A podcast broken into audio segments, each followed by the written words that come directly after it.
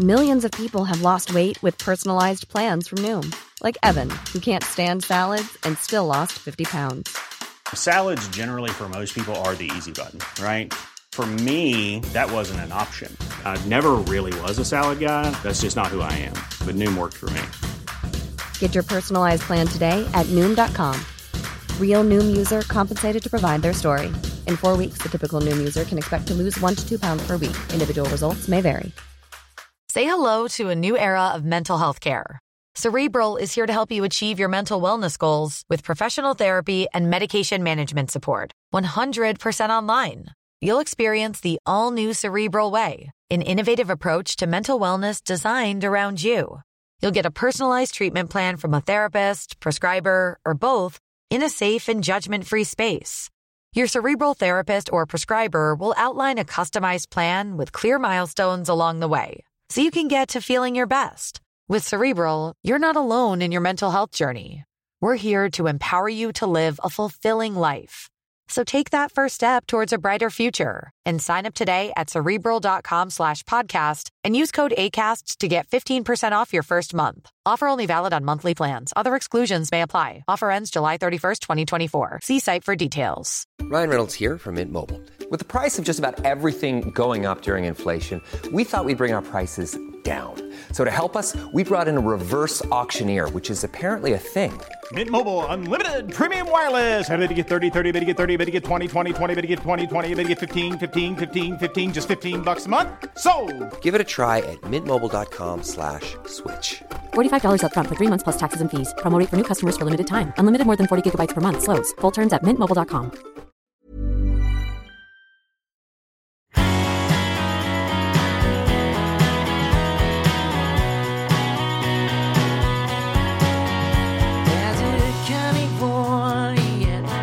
löparspår Eller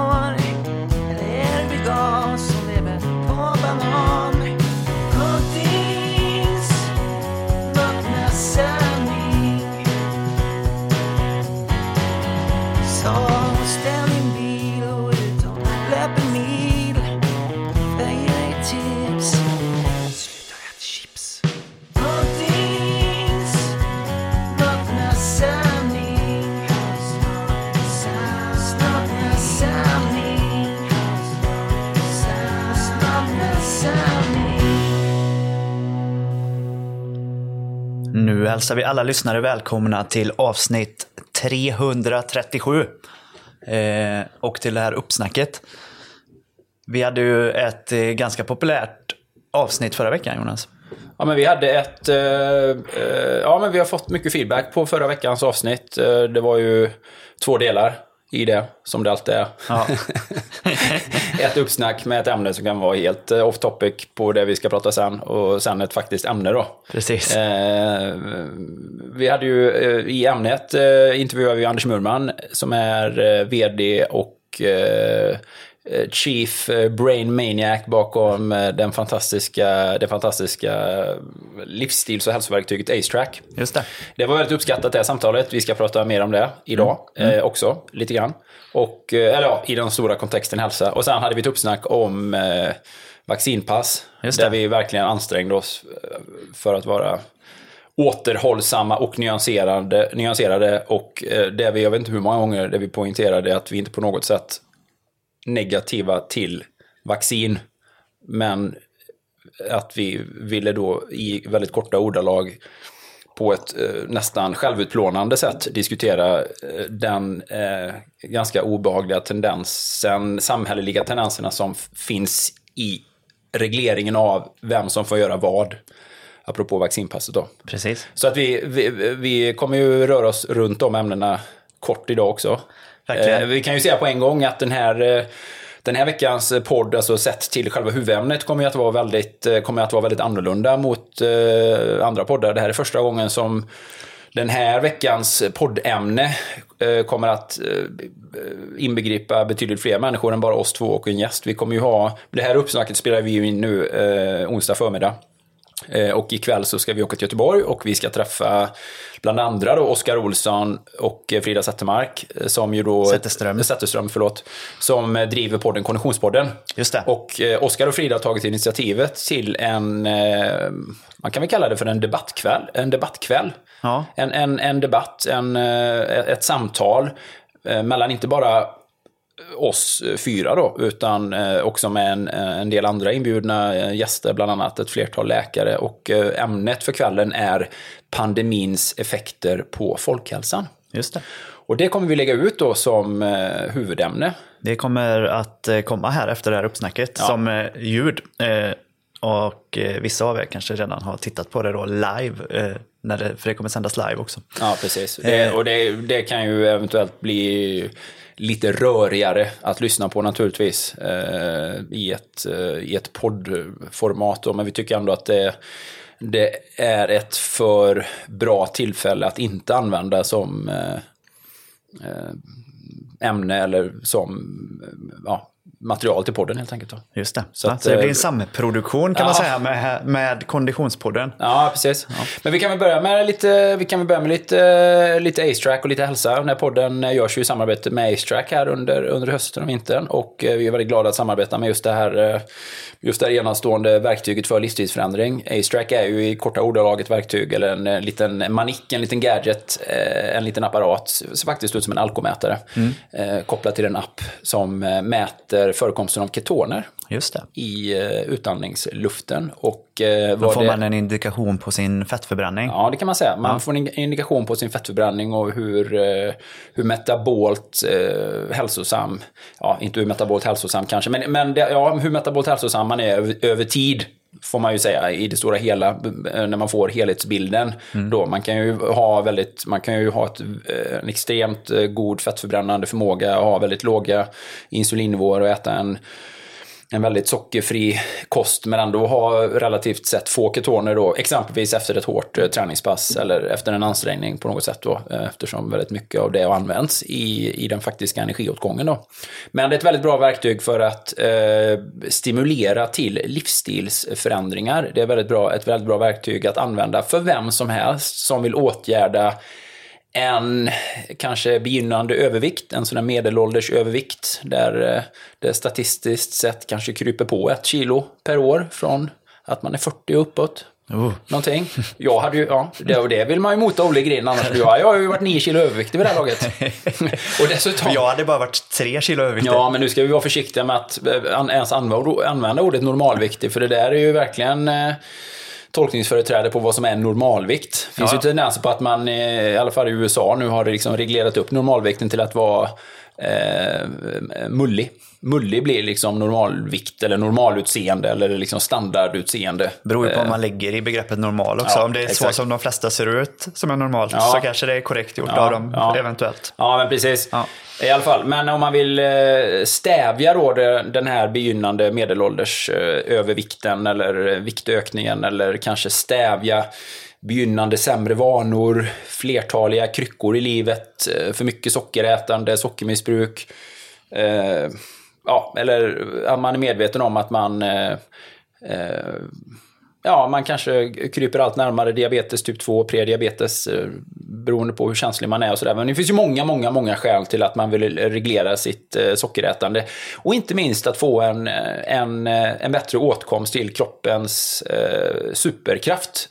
Att vara uthållig och klartänkt, kognitivt fungerande och sådär. Och det är ju att producera ketoner. Att vara i ett ketogent läge är ju det är alldeles enastående. Eh, AceTrack är ett fantastiskt verktyg kopplat till det. Och eh, väldigt lättan, väldigt, en väldigt lättanvänd produkt eller eh, tjänst. Eh, jag är... Eh, jag är... Eh, vad ska man säga? Jag är ju ingen eh, teknisk kille på det sättet. Eller jag har ju inget tålamod med, med saker som är tekniska som inte funkar på en gång och som inte funkar snabbt. Nej. Och det gör RaceTrack, den funkar snabbt. Eh, Så det tar en halv minut och värma upp den och så, så blåser man i den eh, som en alkomätare och så får man ett värde och så eh, lär man sig att tracka. Så att det ger ju en, en kunskap kring den egna kroppens funktion och så vidare. Just det, jag har inte själv eh, börjat använda Ace-tracken ännu. Men är det så i appen att man också kan följa sin historik? Ja, man ja. ser... Du sparar det. Ja. Det är väldigt effektivt. Och är man intresserad av att kanske köpa en Ace-track till sig själv, eller varför inte ge bort en Ace-track i julklapp, så går man in på getacetrack.com och så kan man eh, slå in koden KOLTING, då erhåller man 400 kronors generös rabatt. Som ju kan räcka till en annan julklapp. Eller hur? Ja. Något med socker i. ja, precis. Ge bort en Ace-track och ett pepparkakshus. eller någonting. Tror du inte det kan ses lite passivt aggressivt att ge bort en ace track Att man liksom pikar? Ja. Du kanske ska börja... Ja, kanske det. Tänka. Kanske. Ja. Nej, eh, alltså, eh, julen är ju en tid att också njuta av livet. Men det är, ju, det är ju det som också är hela poängen med att vara medveten om sina vanor. eh, Och att när man blir medveten om att man kan styra väldigt mycket av sitt vardagsätande och sin vardagshälsa till att bli både ett och två snäpp bättre, har man ju också marginal för och mycket större tålighet att när man väljer den njuta av livet. Ett julbord, äta julgodis, dricka vin, dricka glögg, som ju är självklart att vi ska göra om vi har tolerans för det. Eh, Därför att eh, det är klart att vi äter saker bara för att de är goda. Det vore ju, livet vore ju fruktansvärt annars om, det, om allting bara var ett straff och en, eh, straff och en strävan. Eh, Men man får en mycket större liksom, förståelse för hur man reglerar de här perioderna av olika ätande och sådär. Just det. Man får, man, helt enkelt, man får en större kroppskännedom och det är väldigt mycket värt. Och, eh, Apropå det, Ja. apropå kroppskännedom Jaha. och mäta och liknande.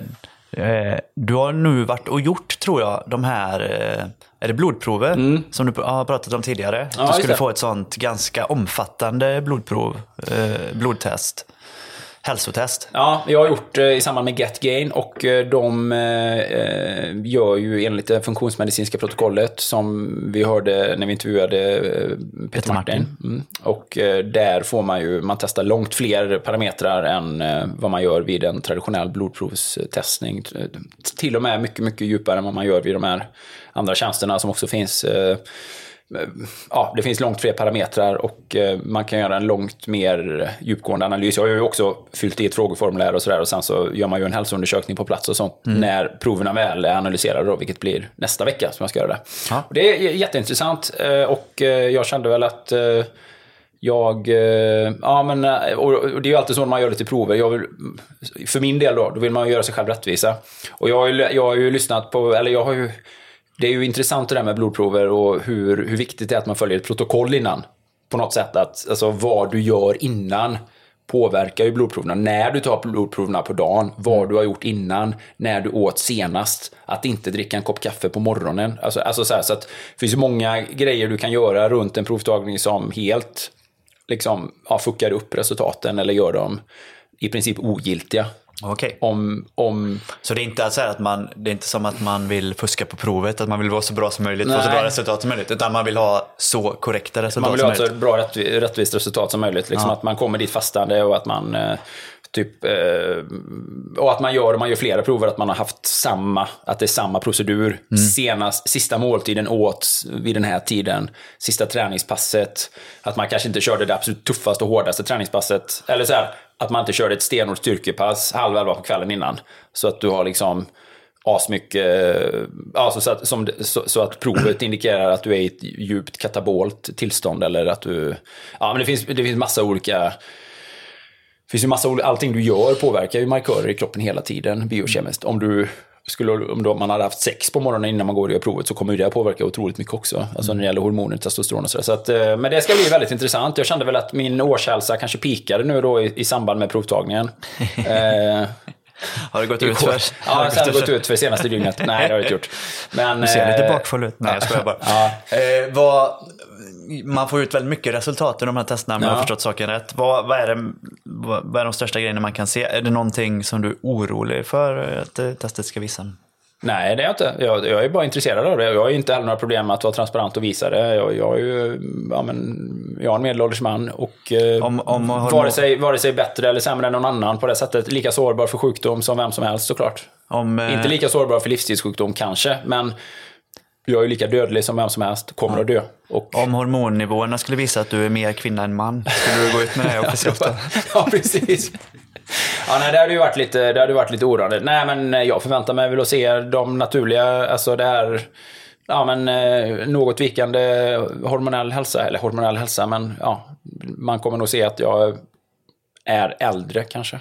Har- Kontra om jag hade varit 20, men Du har gamla sådana värden från andra tester som du kan jämföra med? Eller kan man jämföra värden från det här testet med till exempel sådana som du har gjort på um, E-labs. i V-labs Ja, till exempel? det kan Mm. man nog göra. Absolut. Definitivt vissa parametrar, men här kan man sätta det i en större kontext. Kanske då. Så att, eh, nej men... eh, det är, det, är, det, är, det är intressant och det är ju för självutveckling eller för hälsa eller för att veta vad man har kanske svaga, sina svaga eh, vad det finns en svaghet att jobba på eller vad man ska fortsätta att tänka på eller vad man ska vara proaktiv med. Det kan bekräfta en misstanke som man har. Eh, Det kan eh, förstärka en insikt kring någonting eh, och sådär. Men, eh, och, eh, men sen är ju alltid tolkningsföreträde i, i olika sammanhang. Jag menar, hur, hur tolkar man en blodfettsprofil? Det beror ju på hur du, hur du är wired. Eller det beror ju på hur du är programmerad, ska jag säga. Det är inte så mycket utbildning allt, utan det är mer programmering också. Högt, högt, högt, eh, så här, högt HDL eller högt eh, LDL eller höga liksom, triglycerider, eh, hö, högt kolesterol. Så vad läser man in i den eh, kontexten? Vad, vad, eh, vad tror man på för filosofi? Eller ja, i många fall är man ju programmerad. Just det. Eh, Vilket kanske- facit jämför man det med? Liksom? Ja, vilket facit jämför man det med? Vilken referensram jämför man med det? Vilken, vilken, vilken religion är det man tillhör egentligen i sammanhanget då? Precis. Eh, så att, eh, ja men det är spännande och det är ganska intressant. Det finns ju många, det finns ju mycket man kan sätta sig, det finns ju mycket man kan relatera till. Och sen är det ju så med alla de här grejerna, alla, alla sådana här provsvar sätts ju in, sätts ju i, alltså typ, ja men det här, det här, den här siffran i sig säger ju ingenting om vi inte sätter det i relation till det här andra. Så, eh, som är sammanhanget då. Men sen, jag lyssnade på ett jätteintressant avsnitt på eh, Tim Ferris. Eh, de pratar om det här med prover och så här att det är ju en sak när man visar exempelvis eh, ja, men så här fast, fasteblodsocker då. Eh, vilket ju är, och, och sen finns det ju sådana långtids, långtidsblodsocker också som kan man se liksom hur mycket, eh, ja hur mycket, i princip hur mycket insulin du har producerat under ja, de senaste månaderna egentligen då kanske. Ja, okej. Eller till och med ännu längre tillbaka. Men, eh, sådär, och, och det, är ju en, det är ju ett mått så, men, men sen finns det ju ett annat mått och det är ju hur hur dina organ fungerar när du stressar dem. Det är ju sådär, och jag vet inte om, man, om vi gör nu i det här sammanhanget, det tror jag inte. Men exempelvis att man, ja ja, men det här är ditt faste, blod, det här är ditt faste blod, blodsocker, faste insulin. Det här är ditt eh, HB1AC heter det väl, långtids... Eh, blodsocker och sådär. Eh, men att man sen också stressar organen. Typ så här, man, man, eh, ja, man äter typ några riskakor med marmelad på och sen testar man en timme efteråt och så ser man liksom hur, hur, ja, hur klarar organen eller ditt system stressen. Okej, För så ja. är ju livet, det är fullt av stress och belastning hela tiden. Så att, eh, det får man ju sätta in i kontexten av sin generella livsstil och sätta in det i kontexten av, ja men okej, vad säger det här med mig för hur, okej, ja, så här, men jag äter någonting, hur känner jag mig efteråt när jag äter det här, när jag äter det här? Så att, eh, hur kan jag prestera, hur mår jag? Det är ju, det är ju, den bilden är ju alltid viktigast. Liksom. Hur tycker jag själv? Hur upplever jag själv min egen hälsa? Hur sover jag på nätterna? Hur reglerar jag stress? Hur eh, orkar jag träna? Hur, hur återhämtar jag mig efter träning? Hur fort kan jag somna på natten? Hur känns kroppen när jag går upp på morgonen? Alltså, alla sådana grejer. Mm. Ja, det är Så klart. att, ja, men det ska, bli, det ska bli intressant och spännande. Men eh, jag närmar mig alltid sådana provsvar med väldigt mycket ödmjukhet och eh, eh, ja, vad ska man säga? Nyfikenhet. Just det. Det blir, eh, Det blir spännande. Ja, det ska vi göra ett, ska vi göra ett avsnitt om. Då gör man också sån här DEXA-scan och kroppssammansättning och blodtryck och ja, en allmän hälsoundersökning också. Okej. Kommer vi in i det nästa vecka eller blir det veckan efter kanske? Ja, det kanske blir veckan efter det. Det är- Så, i den, i den, eh, det blir ju ett extremt självcentrerat eh, avsnitt. Men, men det blir ändå så här, i den kontexten att det finns många parametrar man kan mäta med sin hälsa, runt sin hälsa. Och det finns kanske en hel del missförstånd kring det som man testar. Man kanske testar fel saker väldigt mycket, eller väldigt ofta när man gör generella blodprov i den vanliga vården. Man kanske tittar efter fel saker. Man kanske har ett referensintervall som är alldeles för brett, och alldeles för godtyckligt, eller alldeles för otydligt. Liksom. Det är alldeles för stort. Eh, skillnaden mellan att ligga precis eh, ja, längs, alltså att man är precis längs det nedre intervallet eller precis vid det övre intervallet är ju en jätte, en jättes skillnad beroende på vem man själv är. Så att jag misstänker att man har lite tajtare intervall här också.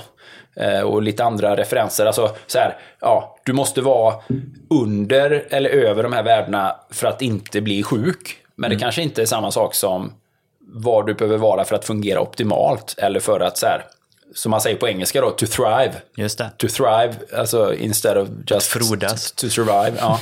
Det handlar inte bara om att överleva. Liksom. Ja, målet är att du inte ska dö. Ja, ja visst, det är ju bra. Men eh, målet kan ju också vara satt högre. Målet kan ju också vara att fungera optimalt, eller funka jättebra, eller funka så bra som jag bara kan. Inte jämfört med någon annan, men hur bra skulle jag kunna fungera om de här värdena var bättre? Det är ju bara det som är intressant Just det. jag är inte intresserad av att ligga inom samma ram som någon annan 50-åring som blott vill undvika livsstilsohälsa. Eller så här, ja, det, typ här, här, blir det, här har det blivit en sjukdom. Ja, jag vill ligga lite bättre än så faktiskt. Några steg upp. Ja, jag vill ligga några steg upp. Ja. Bättre. Ja, men det ska Eh, bli, ja. Jag längtar till det avsnittet. Det ska bli superintressant ju. Ja, Det ska bli, ja, men det, det ska bli, bli fascinerande. vad roligt. Hoppas du är frisk. Ja, Ja, men det är som du säger, man känner ju ofta själv hur man mår. Men i sådana här tester kan det ju ändå dyka upp Nej, men det finns ju alltid- resultat som visar på något som man kanske inte har känt av. Nej, men det finns ju alltid förbättringspotential. Det finns ju alltid, det finns ju alltid saker man kan... Du kan ju alltid ha högre D-vitaminnivåer. Du kan ju alltid ha, du kan alltid ha liksom en... Eh, ja, du kan alltid ha högre, högre, lägre, bättre hormonproduktion. Alltså det handlar ju bara om att utifrån var man är i livet och vem man är och det livet man lever. Så jag menar, jag kan ju inte jag kan inte bara träna och sen sova hela dagen och äta lever eh, och sen ta det lugnt och eh, zona ut livet. Jag, liksom, jag har två barn och en massa stress och en massa tid som inte jag äger på det sättet och går och lägger mig för sent och går upp för tidigt och behöver träna på obekväma tider och så, men så är ju mitt liv. Men och det finns ingenting jag kan ta bort där eller vill ta bort. Jag vill ha mina barn, jag, jag, men jag vill också träna, jag behöver jobba och allt det där. Och utifrån det så får man reglera, och så är ju alla människors liv.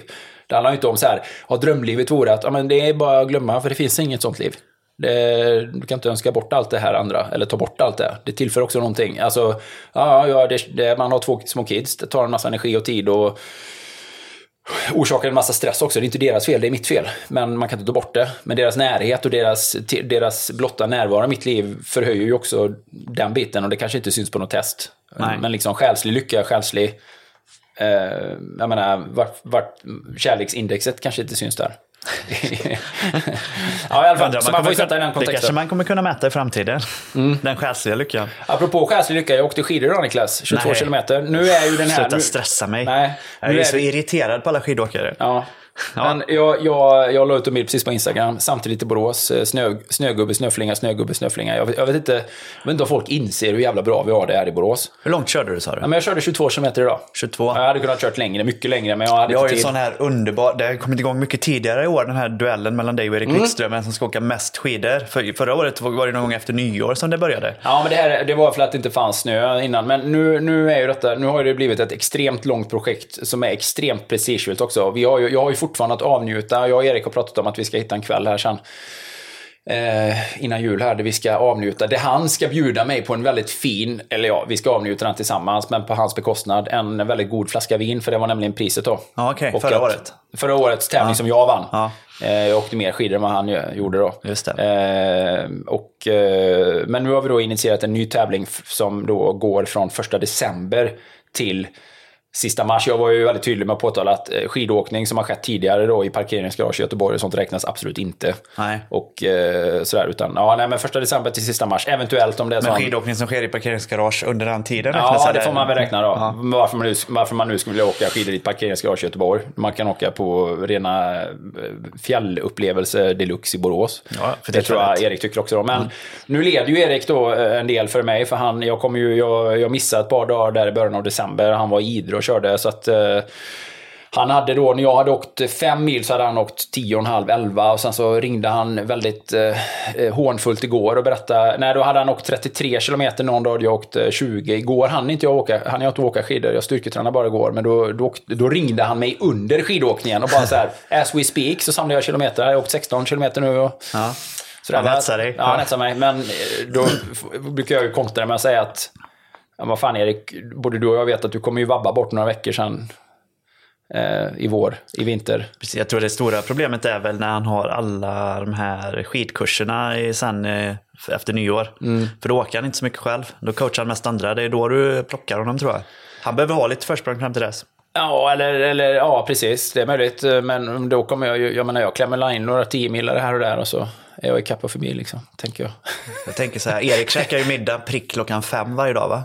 Ja, men jag håller också på våra middag. Vi äter ju middag sex. Ja. Så jag har en timme extra där då. Ja, men då skulle du ju kunna skicka en, en bild när du åker skidor fem över fem varje dag. Ja. Det tror jag skulle så här, eh, mentalt bryta ner honom. Det här, är ju, det här blir ju ett projekt då som kommer vara högprioriterat. Det kommer ju ligga i linje med att eh, se till att barnen får borsta tänderna. Men någonstans här, skidåkningsutmaningen med, med Erik, eh, mina barns välmående, det är liksom, nej men skämt åsido. Men Erik är ju han är en otrolig skidåkare, han är dubbelt så bra på att åka skidor som jag. Eh, så att eh, det är ju bara en, en rolig grej för att stimulera oss att eh, eh, ta vara på vintern faktiskt. Ja. Och ha verkligen, liksom, det blir liksom en liten grej sådär. Ja, men Lite roligt. Kul. Ja. Roligt. Och det, sen är det ju så, man kan ju alltid hetsåka sista veckan. Och det sa ju Erik med. Han hade bara så här, ja, jag åker 24 timmar. Han hade bara så här, ja, men jag ska åka två dygn i sträck nu. Eller hur? Han har ju kört 24 timmar i sträck Ja, precis. Så det är ju alltid oroande, även om man leder med 30 mil där. Han kan ju klämma av det på en dag. Ja. Ja.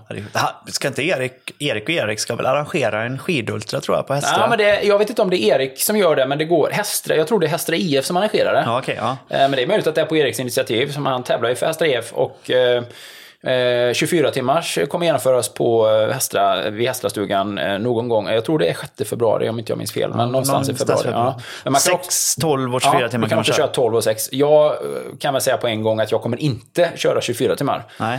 Eh, 12 timmar ligger ändå med 12 timmar, inom jag, ramarna. Ja, för jag lobbar, med, eh, lobbar för det här projektet med Tobbe idag här och sa att 12 timmar skulle man kunna åka. Då åker man ju ändå 18, håller man 40 minuter per mil i snitt, vilket ju man ligger runt där med lite vila, så åker man ju 18 mil då. Och Det är ju en anständig distans. Liksom. Mm. det är ju ett dubbelt Eh, Vasalopp. Men det, det är ju det att det är klassisk åkning. Jag åker ju företrädesvis skate, bara skate. Jag har inte ens klassiska skidor, så jag får väl tjata mig till kanske ett par skidor från John på Matshus, som så generöst sponsrade mig ett par skidor förra året. Eller hur? När jag tappade ur mina riktiga skidor ur bilen. Ja, tappar de i rondellen. Nej, jag tappade faktiskt dem här utanför jobbet. Jag hittade dem, hittade dem efter tre dagar här vid, någon hade ställt upp dem. Jag hade tappat dem här utanför Borås Arena. Och så var de lite påkörda. De klarade sig hyfsat bra ändå, men eh, jag hann ju få ett par skidor under tiden. Eh, ja, jag, hade, jag, hade, jag räknade bort dem som förlorade.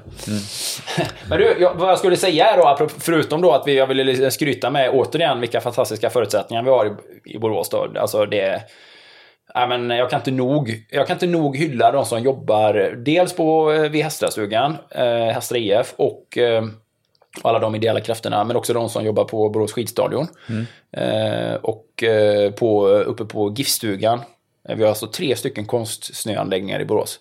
Nu har vi ju vinter i hela Borås, men även om det blir milt och dåligt och tråkigt väder så kommer vi ha fantastiska, det kan, jag, det kan jag lova, vi kommer ha fantastiska skidförutsättningar hela vintern nu. Tack vare det arbetet de har gjort nu. Alltså man tar tillvara på kylan och så sprutar man snö som bara den och sparar och, och, och liksom. Det är ett fruktansvärt hårt jobb att eh, sköta konstsnö. Det, man håller på dygnet runt. Mm.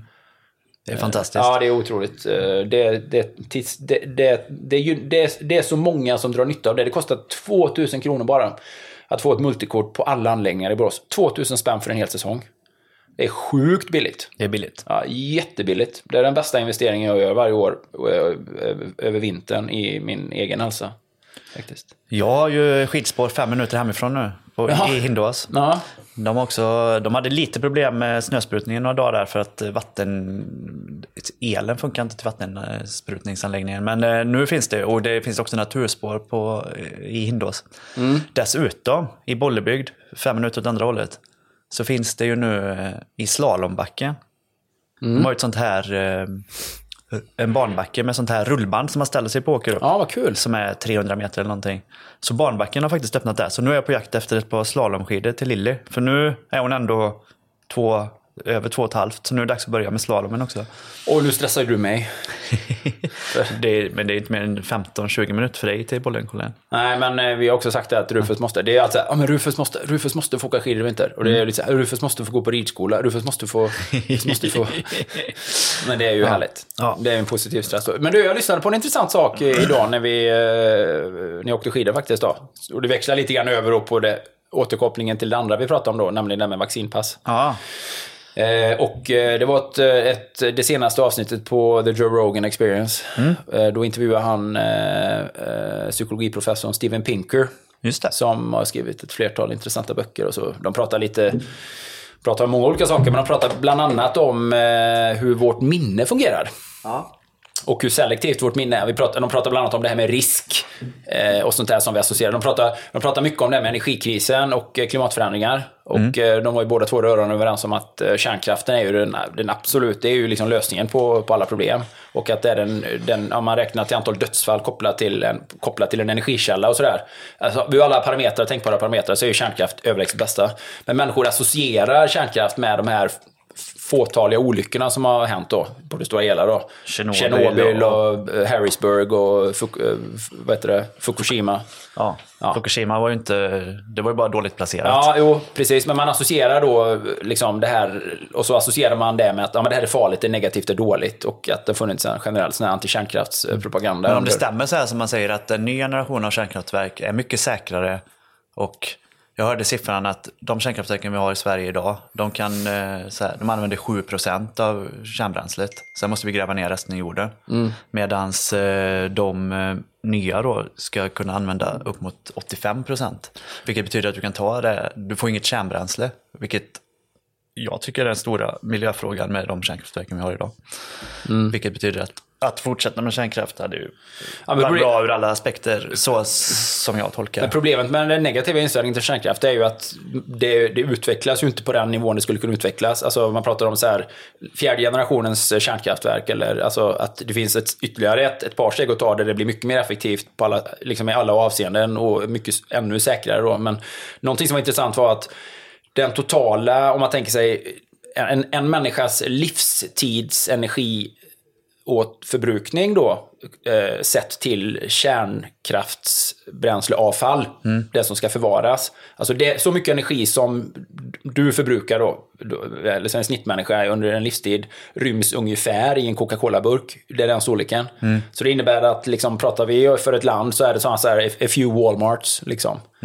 S- Som man då får försegla och liksom jobba med och, och framtiden kommer liksom utvisa hur vi kommer, och en del kommer kunna återvinnas. Och så, men det var ganska intressant är att hur vi väljer att, typ så här, ja, men man minns då att ah, det var den här katastrofen 1979, Three Mile Island, eh, Harrisburg. Liksom, ah, fy fan, ah, kärnkraft är dåligt då liksom. Men de här vindkraftverken är ju både förfulande, skördar ju jättemycket fågeldöd bland annat och liksom har ju sina, också jä- jätteenergi Påverkar inte natu- naturen jättemycket oavsett vart man än sätter upp dem? Jo, säkert, men det finns ju en massa, alltså det finns ju massa saker att ifrågasätta kring dem, alltså vad man än pratar om. Men att kärnkraft liksom har den här negativa, det, det finns ett negativt minne hos de flesta människor genom liksom propaganda, selektiv varseblivning och sådär. då. Men också när det gäller andra saker, så här, hur vi hur, hur vi ser på saker. Han gav ett sånt intressant exempel då. Eh, nej, men de, ja, men de pratade lite grann om det, men sen så eh, pratade de om barndom och hur vi minns och sådär. Men så gav de en aktuell händelse är då en, en kvinna i USA som eh, när hon var ung, 18 år gammal, eh, blev våldtagen. Och eh, hon, ja, de, de samlade ett antal misstänkta och så här och till slut fällde de en person då, mycket på hennes bevisning eller identifiering då. Men hon hade visat sig att hon hade blivit väldigt coachad i vem hon skulle plocka liksom. Och till och med säga nej men det var inte han, det var typ så här, ja, men jag, nummer fyra på vittnes, så här, man, vad heter det? Ja, i, Ja. Vad kallas det för när man ställer upp alla? Ja, jag tänker, jag tänker bara på, eh, jag tänker bara på eh, The Usual Suspects. Ja, Ja. eller hur? Med Kevin Spacey. Ja, men Kevin Spacey. Typ. Svinbra film. Ja. Eh, typ, eh, hand me the fucking keys you cocksucker. Och så, han, vad, vad, så heter han, han är sköna skådis. Hand me the fucking keys you motherfucker. In English please. att- Oh, what do you want? De ska säga en speciell mening. Ja, just det.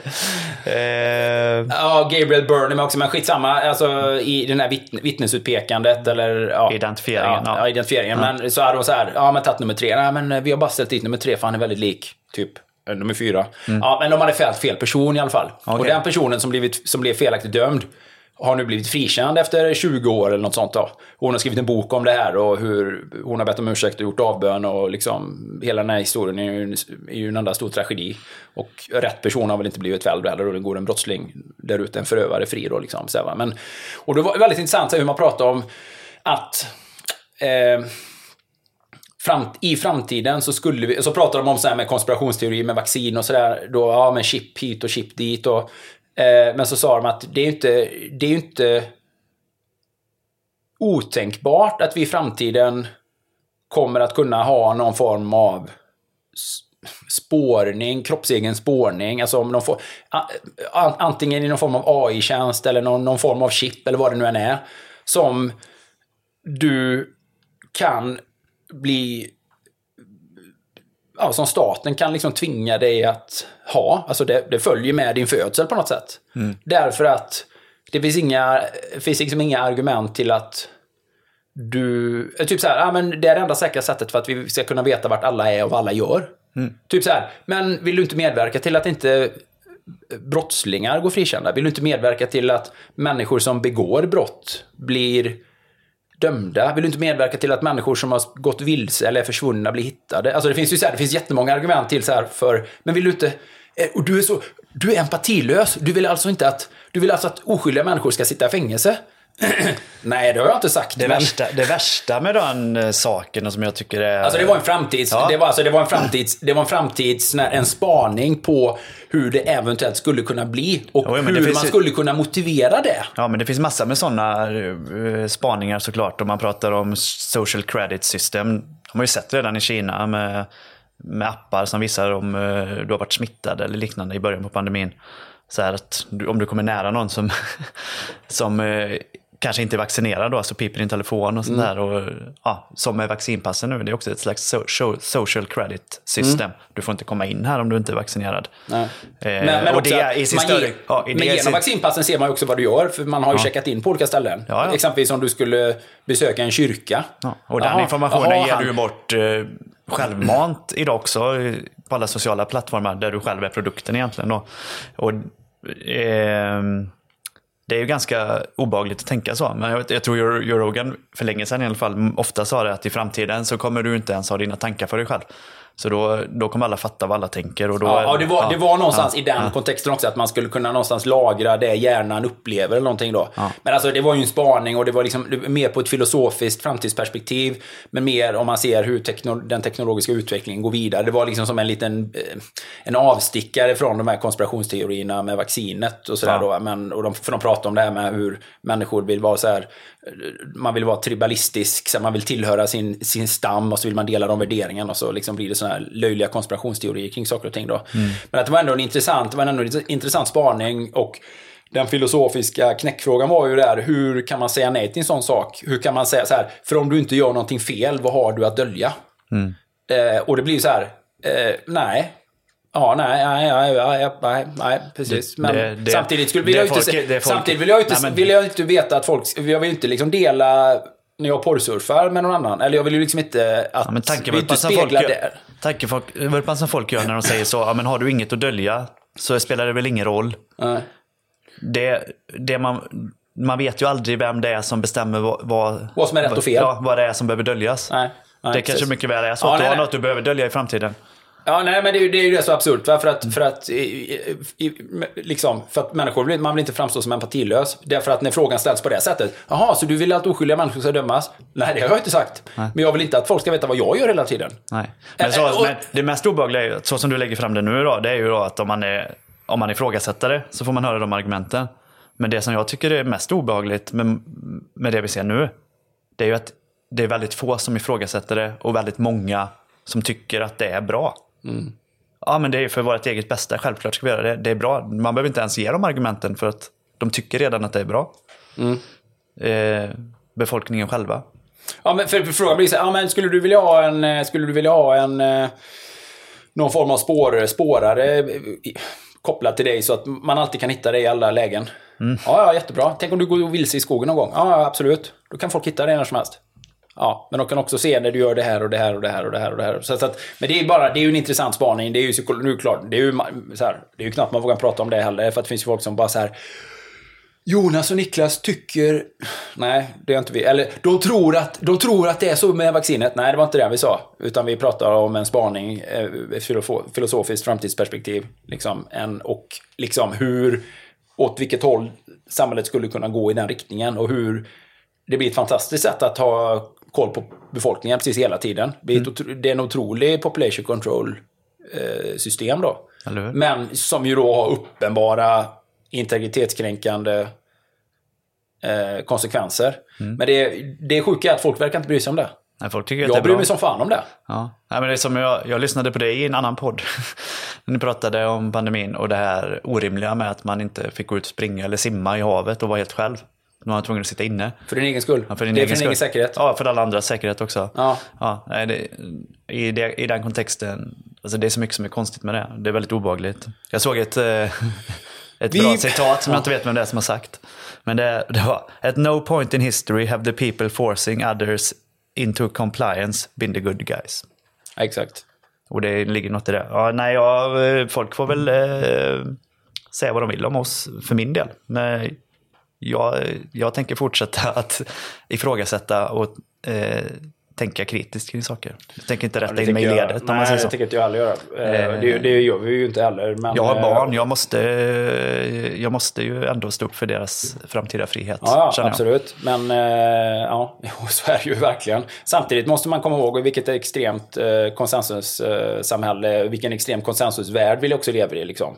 Verkligen. Och att det är ju inte, det är inte populärt att eh, det är inte populärt att vara visselblåsare. Det är inte populärt att påpeka fel eller brister eller eh, liksom. Folk vill inte ha konflikter. Folk vill ha sin lön och folk vill ha kvar sina jobb och folk vill ha fungerande relationer och folk vill inte ha Folk vill liksom inte ha eh, problem och man, vill inte vara obekväm. Man vill inte, vara upple- man vill inte upplevas som obekväm av, av andra. Man vill, eh, man, man, ska, man vill vara en slätstruken eh, TV4-person. Liksom. Man vill vara en slätstruken TV4-gäst eh, i livet. Eh, så. Därför att allt annat eh, har ett pris. Eh, ett lågt pris eller ett väldigt högt pris beroende på. Då, liksom. Så att eh, där, där är ju... Där är ju där är vi idag, som vi brukar säga. Eller hur? ja, ja nej, men vi, och det kommer vi säkert, eh, den, den delen som kommer efter här nu, att eh, bidra en hel del till, eh, naturligtvis, att, att prata om. Även om det här, nu pratar vi ju inte om, vi ska ju prata om folk, eh, folkhälsa, och det finns ju så många olika aspekter av folkhälsa. Men jag tycker en idag oerhört förbisedd faktor av lång, långsiktig folkhälsa är ju den psykiska folkhälsan. Och eh, att eh, leva i någon form eller i någon grad av tystnadskultur eller åsiktsförtryck. Eh, då pratar jag inte juridiskt åsiktsförtryck, typ man sätts i fängelse, utan på ett annat sätt åsiktsförtryck är oerhört negativt för det blir, en, det blir, ju, det blir ju alltså en... Eh, eh, vad kallar vi det? Kognitiv diskrepans? Nej, vad sa du? Kognitiv dissonans. Ja, en, ja. Den kognitiva dissonansen eh, mår man dåligt av om man är lagd åt reflek... Eh, om, man, om man gillar att reflektera över sig själv och andra. Ja, men det kan ju bli intressant om vi får höra det från någon eh, läkare eh, efter eh, i ämnet här sen angående den psykiska hälsan, hur den har påverkats av de restriktioner som vi har genomlidit. Mm. Vi får se. Du, vi hoppar vidare till våra partners tror jag va? gör vi. Sen kommer då den här kakafonin av röster efteråt här.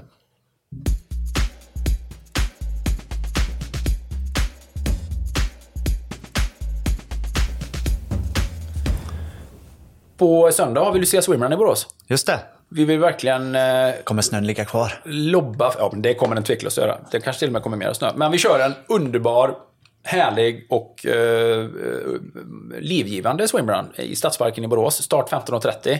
Det är inte en tävling. Man behöver inte vara snabb, man behöver inte ta i jättemycket. Vi eh, har en bana som eh, är eh, lite, mer än, lite mer än en kilometer lång. Som vi kör sex varv. Sex varv är liksom bansträckningen, men ja, man kan ju springa fem varv också om man vill. Men- Varav 30 meter av den kilometern då är simning. Ja, precis. Och man simmar över viskan. Eh, våtdräkt på. ja, man, blir, man, man, man bara, oh, det är ju lite kallt att hoppa i vattnet, men det är faktiskt ingen som fryser speciellt mycket. Det man fryser mest om är händerna. Eh, Men det är liksom ingen fara. Eh, Vi har aldrig förlorat någon under eh, Lucia Swimrun. Du har inte ens förlorat ett finger. Nej, men det är en jättehärlig tävling. Eller ett jättehärligt event. Vi har mängder med jul och Lucia-attiraljer och attribut kopplat till den här, det här lilla eventet. Det är mysigt, det är glögg, det är pepparkakor, det är lussebullar. Vi uppmanar och belönar eh, maskering, julmaskering, utklädnad. Utklädnad. Ja, men tomtemössa, luciadräkt, eh, klä ut sig till ren, vad det nu än är. Eh, man, ska ju, man ska ju bara kunna simma i det då. Precis. Eh, men det är ett härligt community-event som vi genomför Båt får man tillsammans. inte klä ut sig till. Nej, men som vi genomför tillsammans i the spirit of Christmas. Och... Eh, Julmusik, bjällror, Ja, och det, är lite det ska vara lite så en härlig crazy känsla kopplat till det och eh, bara... Eh, ja, men lite så här, eh, lite galet. Kan man köra swimrun mitt i vintern? Ja, absolut. Eh, det kan man göra. Och det går jätte, jättebra. Och det är mycket folk, många som brukar vara där och titta och vi hoppas vi får den här riktiga, ja men det är så här precis tiden då det börjar bli lite mörkt. Eh, alla lampor och så tänds i Stadsparken, vi kommer springa förbi Södra torget och blir mysigt och roligt på alla sätt. Så att eh, det går bra att efteranmäla sig. Det går bra att anmäla sig fram till tävlingsdagen. Gå in på boraswimrun.se. Eh, var en del av det här härliga eventet. Eh, ja, man behöver inte... Ja, det, man ska ha en våtdräkt helt enkelt. That's it. Och ett par bra skor och så tar man på sig grejer i övrigt. Och så har man med sig en varm jacka efteråt. Så, Missa inte detta Nej, missa inte detta.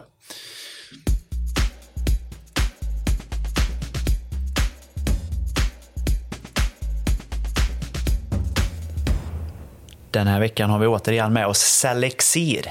Selexir är ett fantastiskt kosttillskott som jag har ätit i ett antal år nu. Som jag... Eh, som är en av verktygen jag har för eh, långsiktigt eh, gott åldrande. Härligt. Ja, men att åldras med värdighet. Cellelixiret. Ja, cellelixiret. Men eh, Cellexir One, det är ett kosttillskott för eh, kroppens celler och för kroppens mitokondrier. Det. Det är eh, framtaget eh, i samarbete med eh, den amerikanska läkaren och forskaren Marcus Gittele, som är eh, longevity-expert. Och eh, han har skrivit en bok som heter Growing Young. Growing Young. Just det. Och eh, i den boken beskrivs eh, hela åldrandeprocessen och vad man kan göra för att så att säga stävja den. Eller åldras med behag, skulle man kunna uttrycka det som. Att åldras med så mycket funktion och vitalitet eh, kvarvarande så länge som det bara går. Att ha så hög livskvalitet så länge som det bara går. Eller Eh, hur? egentligen. En Och väldigt- andra- väldigt bra bok som vi kan rekommendera. Ja, medgrundaren eh, till Selexir One är Jonas Bohr som ju verkligen eh, lever sitt varumärke genom att sätta världsrekord som 54-åring på 200 km cykel. Men Det blir ju bättre och bättre för varje år. Han är ju verkligen själva epitetet av att åldras med värdighet. Eller han är ju han är sinnebilden av att åldras med värdighet. Ja, Ja. Jag tror ingen av Selexir, Selexirs kunder kommer kunna leva upp till samma nivå, tror jag inte. Han är ett monster alltså. Ja, men eh, Selexir One har eh, en eh, massa god forskning i botten och eh, de verksamma substanserna i Selexir One är också liksom eh, påvisat, påvisat effektiva för mitokondrie och cellhälsa. Gå gärna in och läs på selexir.se och eh, varför inte ge bort en prenumeration på Selexir One till eh, Antingen till sig själv, köp en present till dig själv, en julklapp till dig själv, eller ge bort det till någon annan. Eh, kanske det absolut bästa kosttillskottet som finns är där ute, den bästa, så att säga, den bästa kompositionen av ett kosttillskott mot just det här. Det är inte, liksom inte de här klassiska, det är inte ett D-vitamintillskott, det är inte magnesium, det är inte zink. Ja, de bitarna kan också vara viktiga, men det här Eh, jobba på ett annat sätt med andra verksamma substanser. Då. Eh, det finns en eh, trevlig kod där som man kan använda. Colting, stora bokstäver, C-O-L-T-I-N-G, som ger då halva priset på första månaden och sen ett rabatterat pris för 395 kronor per månad. Som prenumeration. Supergeneröst. Och det är ju så här, no strings attached. Det kan man eh, påbörja och avsluta när man vill. Och eh, kommer hemskickat i brevlådan. Smidigt, enkelt. Så att tar man två tabletter om dagen. Jag rekommenderar det varmt. Ett eh, i högsta grad eh, vetenskapligt belagt eh, kosttillskott med de komponenterna. Så att, eh, Miss, missa inte att testa Selexir nu. Det kommer verkligen göra skillnad den här mörka årstiden. Ja, det bidrar. Det är ett litet verktyg tillsammans med många andra verktyg såklart. Tusen tack Selexir.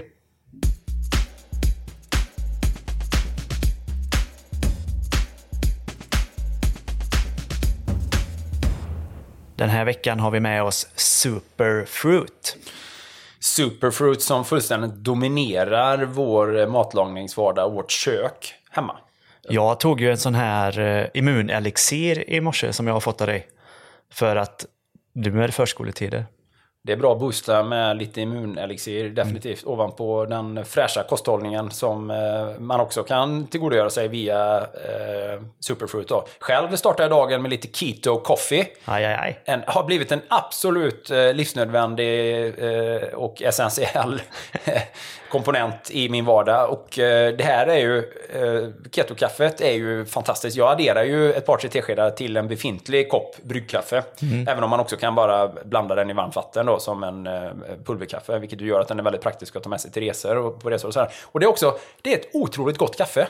Och många gånger är det ju såna här pulvervarianter av kaffe som man blandar med vatten, kanske lite så här subpar i kvalitet.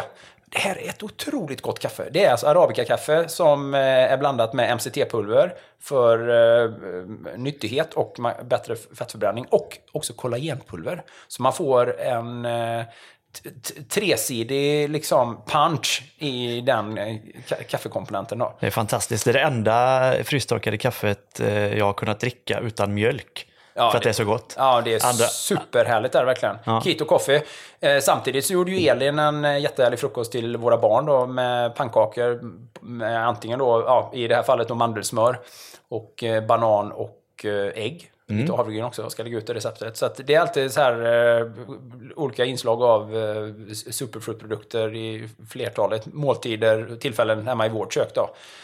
Eh, Mina personliga favoriter är ju naturligtvis kaffe kollagen, som den åldrande man som jag är.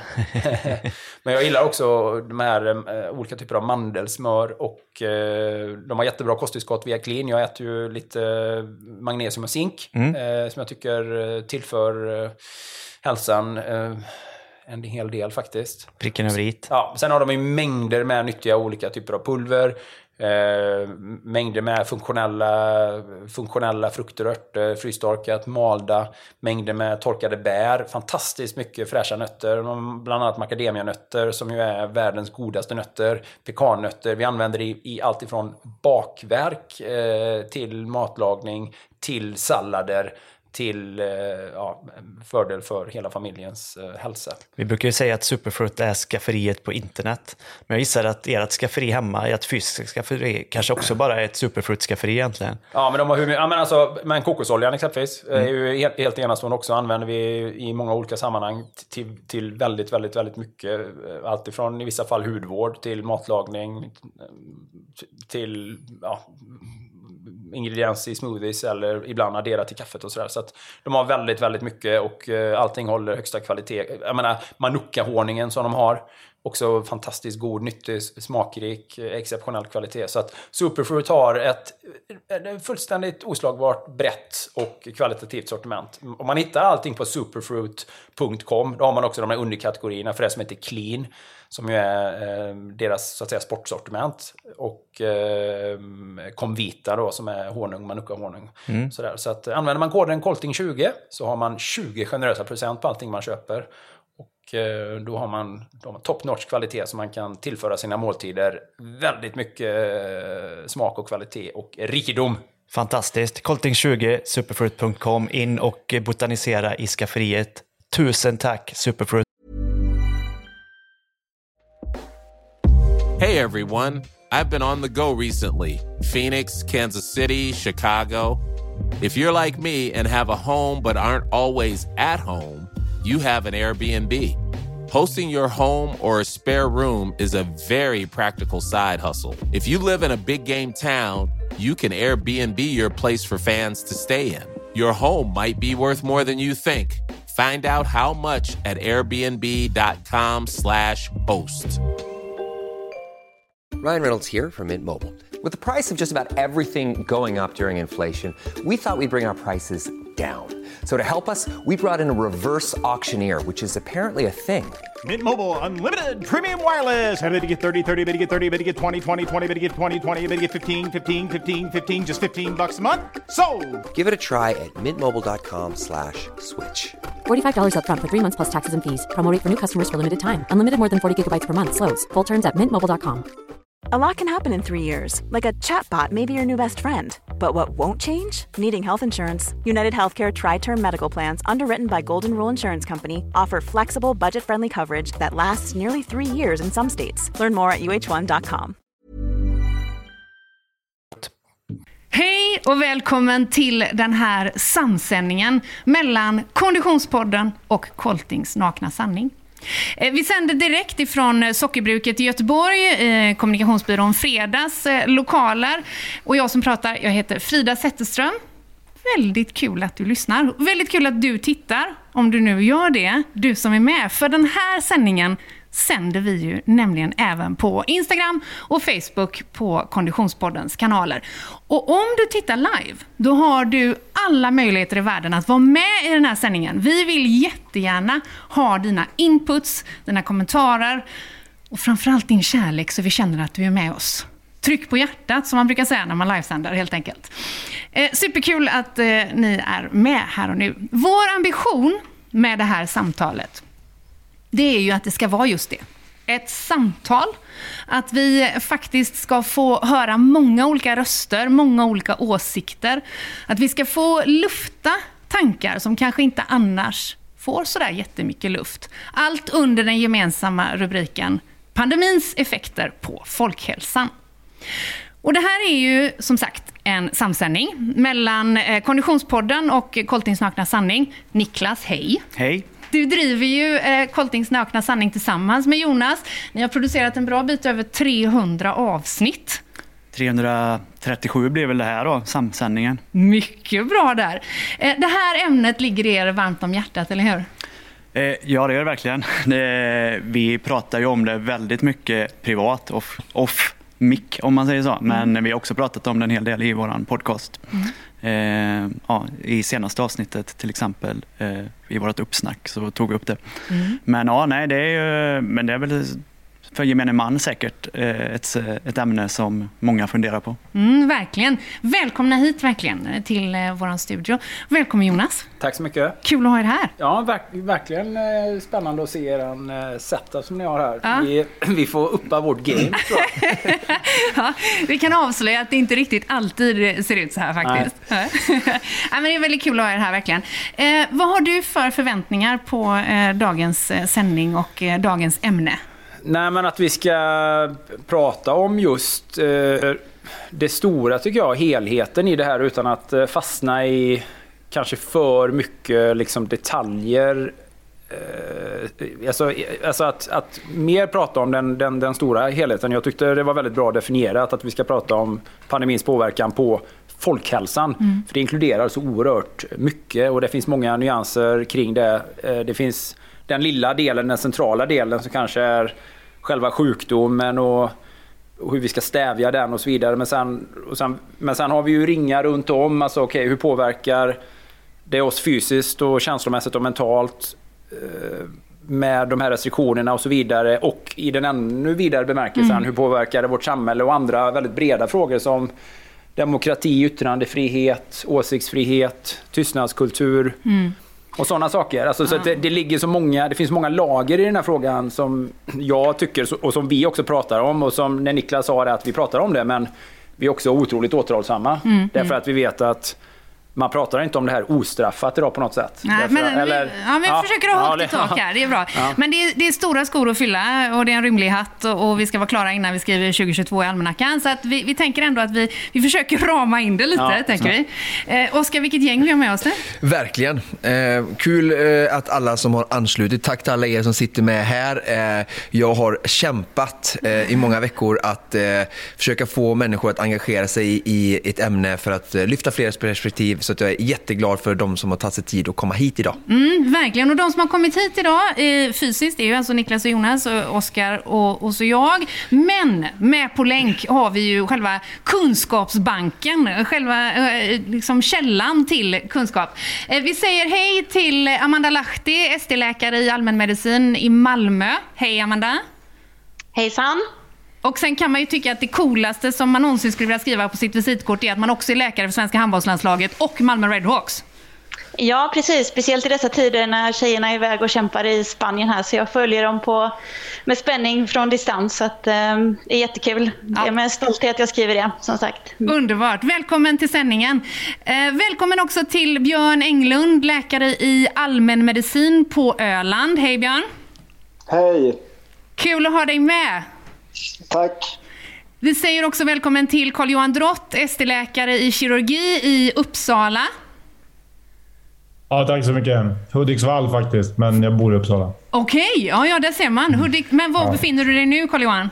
Nu befinner jag mig i Uppsala. Okej. Och föredömligt välklädd för kvällen, eh, måste jag säga. Ja, tack så mycket. Jag, jag hann inte byta om faktiskt, men det... Ja. Väldigt, väldigt tjusigt. Eh, hej, Emma Söderlind, eh, bland annat aktiv i Hjälteföreningen. Hej, tack så mycket. Var befinner du dig någonstans, Emma? Eh, hemma i Ucklum. Hemma i Ucklum. Bra. Vi har bra geografisk spridning hittills, måste jag säga. Välkommen till programmet, Emma. Tack, tack. Välkommen säger vi också till eh, Fredrik Alfredsson, en av många Konditionspodden-lyssnare som har engagerat sig i den här frågan. Kul att ha dig med, Fredrik. Tack så mycket. Var befinner du dig? I Härryda, utanför Göteborg. Just det, du är ju nästgårds nästan här då. Jajamensan. En liten notis. Jag har några vänner som sitter på Facebook och lyssnar. De har inget ljud. Facebook har inget ljud. Jättebra att du eh, uppmärksammar detta. Vi ska se vad vi kan göra om, eh, i den frågan omgående. Och man kan också eh, då säga att skulle det vara så att man tittar på Facebook, då hör man ju för sig inte att jag säger det nu om man inte har något ljud. Men eh, eh, Instagram kanske är en bättre kanal att eh, eh, gå till. Men tack för den inputen Fredrik. Eh, avslutningsvis har vi också med oss Peter Tackak. Vad har vi dig? Hej Peter! Hallå, hallå, jag sitter här i Trollhättan. Precis, läkare baserad i Trollhättan. Eh, fint att ha dig med i programmet. Tack. Och vi ska också nämna att vi kommer få ytterligare besök. Vid klockan 19.45 så ska vi släppa in överläkare Ralf Peker som just nu håller en föreläsning. Eh, han tar sig tid i sin kaffepaus att vara med om en liten stund. Okej, grymt gäng. Eh, för allas vetskap då, ni som är med på länk, det är ju så vi jobbar eh, i de här tiderna och eh, har gjort under en lång tid. Eh, feel free och bara hoppa in i diskussionen när som helst. Man behöver inte vänta på att få ordet eh, dedikerat. Känner ni er bekväma med det? Absolut. Härligt. Mycket bra. Men om vi då startar i dagens rubrik. Och Jonas, jag lägger det i ditt nätta knä att bara säga, hur, hur, hur går dina tankar om dagens ämne? Ja, ja men eh, ja, det, ja, det, ja, precis. Ja, det, var en, eh, det var en enkel fråga att svara på. verkligen. Nej, men eh, jag känner väl att det finns liksom många aspekter att prata kring runt det här som... Om jag tvingar dig att säga vad som ligger top of mind av aspekterna, vad känns mest aktuellt just nu? Ja, men vad som känns väldigt aktuellt nu, det är ju kanske den situationen vi upplever precis just nu när vi pratar om, eh, när vi pratar om vaccin, eller när vi, ja, en vaccinpass faktiskt är i effekt. När vi Mm. pratar om utökad eh, användning av det och eh, den, som jag tycker då, den splitten i befolkningen som man sår i det här och eh, de frågorna som det omedelbart väcker kring eh, vad det innebär och betyder Ja, för folk ja. och eh, vad det får för konsekvenser långsiktigt. Det är väl det ena och det andra är väl lite grann att titta på det stora läget rent eh, alltså sjukdomsmässigt och sådär. Mm. Nu är vi ju liksom överösta, jag och Niklas pratade om det i bilen idag, att det känns ju som att väldigt mycket av den här Alltså det, är väldigt mycket, det här är ju väldigt känslostyrt upplever jag. Alltså därför att media har ju verkligen drivit på de här farhågorna med rädsla. Allting är ju braskande stora svarta rubriker Mm. som i väldigt stora sammanhang skrämmer människor. Och skrämmer man bara folk tillräckligt mycket så går ju folk med på precis vad som helst eller accepterar vad som helst. Mm. Och det tycker jag att vi är ganska många som relativt tidigt satt, satte ner foten, alltså känslomässigt. Och, och liksom, jag var personligen i Spanien när det hände. Mm. Och från en dag till en annan så, så eh, ja, det var dagen innan vi skulle åka hem och så var det så här. Ja, ni får inte röra er utanför, ni måste gå så här, ni måste vara på rummen, ni får gå ner och äta. Mm. Ja, Okej, ja, ja, det är ju konstigt. 300 pers ska samlas i buffén men man får inte gå ut och springa. Men jag får väl gå ner och simma i havet. Nej, får du inte. Nej, varför inte det? Nej, men it's for your own safety. Jag bara, Okej, jag har svårt att greppa logiken. Och det har ju varit genomgående tycker jag hela vägen fram. Att det är så lätt att övertyga folk att det här är för eran säkerhet. Och sätter man upp handen och säger men vänta, förklara det här för mig. Så får man i regel ingen bra förklaring. Mer än ett motangrepp att man är illojal eller osolidarisk eller icke-empatisk och sådär. Det är sånt som man använder för att deplattformera folk idag. Liksom. Man vill inte ha en, en logisk debatt eller en debatt som är någonstans rationell i sammanhanget. Man vill spela väldigt mycket på gruppens rädsla och det tycker jag personligen är väldigt obagligt. Så att när vi idag ser, jag satt och lyssnade på presskonferensen igår samtidigt som jag klickade mig in och såg hur många som låg på IVA. Det var 47 personer igår. Mm. Och någonstans har jag svårt att greppa det här narrativet. Alla är så oerhört överens om hur jävla allvarligt det är. Mm. Och jag bara känner, vart är alla sjuka? Ja, men det är, det är en otroligt eh, eh, intressant Så där reflektion. är vi ju precis just ja. nu. Så om det är top of mind du frågar mig precis just nu så är det ju det. Ja, Eh, ja, men det är bra. Den, ja, men vi, vi, vi håller den top of mind och så tänker jag att vi har ju ett antal läkare med oss eh, som inte på något sätt kan ta ansvar för att svara för hela svenska läkarkåren, givetvis. Eh, det skakas på huvudena och först, vi förstår det och vi uppskattar verkligen att ni är med. Men att det då är 47 personer på IVA nu, det är en siffra som kommer från ja, Det var aktuellt i, igår, igår morse. En SVT-rapportering helt enkelt. Ja. Då, eh, om man jämför det med en vanlig säsongsinfluensa, brukar vi ha folk på IVA överhuvudtaget i, i december när det är eh, influensatid? Jag kan flika in lite där. eh, Jonas, tack för det första för att du lyfter den här eh, eh, viktiga frågan. Och eh, det som jag upplever, eh, som jag också tycker att du säger väldigt bra, det är att det har varit väldigt mycket politik i många av de här restriktionerna som har införts och det har begränsats till viss del um, vad vi kan göra. Och um, framförallt när man tänker då hur motionslopp och den typen av arrangemang har blivit um, lidande så har jag svårt att se att det bara är medicinska uh, indikationer för att ta till de eh, medlen och allt det kanske inte har varit riktigt befogat. Alltså jag har svårt att se hur man sprider smitta när man springer eh, ute i skogen eller swimrun. Den typen av arrangemang har ju blivit hårt drabbat på ett sätt som kanske inte har varit medicinskt motiverat kan jag tycka. Eh, och där man ser konsekvenser som kommer nu i min dagliga vardag på, på vårdcentralen som eh, allmänläkare där. Alltså folk som helt slutat gå till gymmet och man pratar om tio nya coronakilon för att man varit så begränsad i hur man kan ta hand om sig själv. Eh, samtidigt som det publiceras studier då på hur brist på motion och brist på rörelse faktiskt är en riskfaktor för eh, eh, sjukvårdskrävande covid-19-infektion men också död i, i tillståndet. Då. Det är jättekul att, höra detta. Och någonting som jag känner bara så här, om jag ska försöka prata för folket, mer än att ha en egen åsikt. Så någonting som jag har hört mycket bland människor som även inte kanske alltid resonerar och tycker samma som mig, det är ju det här stora Ullareds-exemplet. Och det finns säkert mer saker än Ullared, men vi kallar det bara för Ullareds-exemplet då. Att jag kan förstå att en gemene man som inte har läkarkunskap och sådär, att kanske kan ställa sig frågan samma sak som Jonas. Liksom att vi får inte riktigt ihop det här. Liksom att folk får gå till Ullared, de har liksom kanske lite avstånd och sådär, men varför stänger man inte bara ner det precis som man har stängt ner eh, motionslopp då med 2, 3, 400 människor som är ute i skogen med jättemycket avstånd eller Vasaloppet som har kämpat mycket där man har liksom skidor som med naturlig längd eh, eller avstånd, så det går liksom inte ens komma nära varandra för att det är liksom skidor som begränsar en emellan och så. Det, hade varit lättare att förstå ifall ICA Maxi och eh, vet du, det, Ullared och den här typen av stora samlingsplatser också var så här bara, vi måste stänga allt! Det har kanske varit lättare för människor men eh, det är nog tror jag någon som, som människor, vanliga människor har ställt sig liksom undrande till och kanske inte riktigt förstår, även om det kanske finns en naturlig förklaring bakom. Jag kan väl bara fortsätta. Jag vill bara fortsätta mitt resonemang lite grann. För att nu också någonting som är påfallande tydligt, i alla fall för mig som absolut lekman i det här, att vi klarar oss ändå väldigt bra i Sverige just nu jämfört Mm. med jämförelse. Vi har ju haft eh, historiskt i det här väldigt, en väldigt liberal syn ändå på nedstängning. Absolut, våra väldigt många aktiviteter, jag menar i det som vi annars jobbar med, jag och Niklas, är ju allting varit extremt eh, påtagligt drabbat och nedstängt och sådär. Men Tittar vi på de länderna där man tidigt införde drakoniska åtgärder, Spanien, Italien, ja, många europeiska länder, man stängde in folk inomhus. Mm. Vilket ju för mig är helt sinnessjukt. Eh, Gjorde, alltså, om man inte var sjuk innan så blev man ju sjuk av det. Mm. Svag, sjuk, rädd eh, och så vidare. Osund om inte annat. Va? Men det verkar ju som att de länderna drabbas ju väldigt hårt nu. Och det verkar ju uppenbart att vad vi än gör och hur vi än ser på det här så är ju det här viruset, liksom alla andra virus som finns, det här är ju vare sig det första eller sista viruset, är ju här för att stanna för all framtid i olika former, i olika mutationer.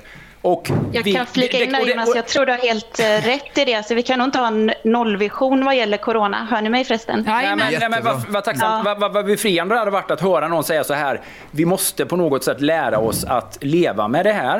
Eh, Vi Mm. måste på något sätt lära oss att acceptera det här. Det verkar kanske som att det här, och det här är väl säkert att trampa i galen tunna, men att säga att det här kanske till och med skulle ses som någon form av livsstilssjukdom eftersom det är då, förutom de som då är väldigt gamla och sårbara och multisjuka, där allting faktiskt är farligt, alla andra sjukdomar, så verkar det här vara så att det drabbar i en mycket, mycket hög utsträckning folk som är i väldigt dålig form, väldigt överviktiga och eller röker och så vidare. Eh, Och då borde ju råden vara, eller någonstans insikten samhällsmässigt vara att vi måste uppmana människor att ta bättre hand om sig själva, bli starkare, friskare. Att man borde tidigt ha sagt så här under första sommaren när pandemin gick ner. Ta nu chansen alla ni som känner att ni är i riskgruppen. Gå ner 15 kilo vikt. Sluta röka. Kom ut i solen. Vi måste lära oss att leva. Vi kommer inte att kunna isolera det här viruset på det sättet. Det kommer inte att självdö. Vi kan ju inte spärra in folk hemma. Vi kan ju liksom inte säga så här. Vi får aldrig krama varandra längre. För viruset kommer ju alltid att finnas. Mm. Så någonstans blir det så här att det blir man tittar på världen omkring sig så ser man att de som införde de här drakoniska åtgärderna, ja, de har ju det sämre än någonsin verkar det som. Vi som har varit liberala hela vägen, någonstans verkar det vara som att vi är väldigt många som har haft covid.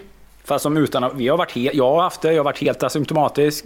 Jag har haft- haft antikroppar och har antikroppar sedan jättelänge tillbaka. Det verkar jag dela med väldigt, väldigt många andra. Och det kanske är vägen vi behöver vandra för att vi någonstans komma vidare i världen. Jag vet inte. Och där ska jag flika in och säga liksom att det är ju jättespännande är det här att hade, jag är inte på något sätt eh, emot vaccin per se på något sätt. Just detta vaccinet kan jag tycka och kommer komma in senare på lite kan tycka att det finns lite oklarheter runt som jag gärna hade fått förklarat för mig mer.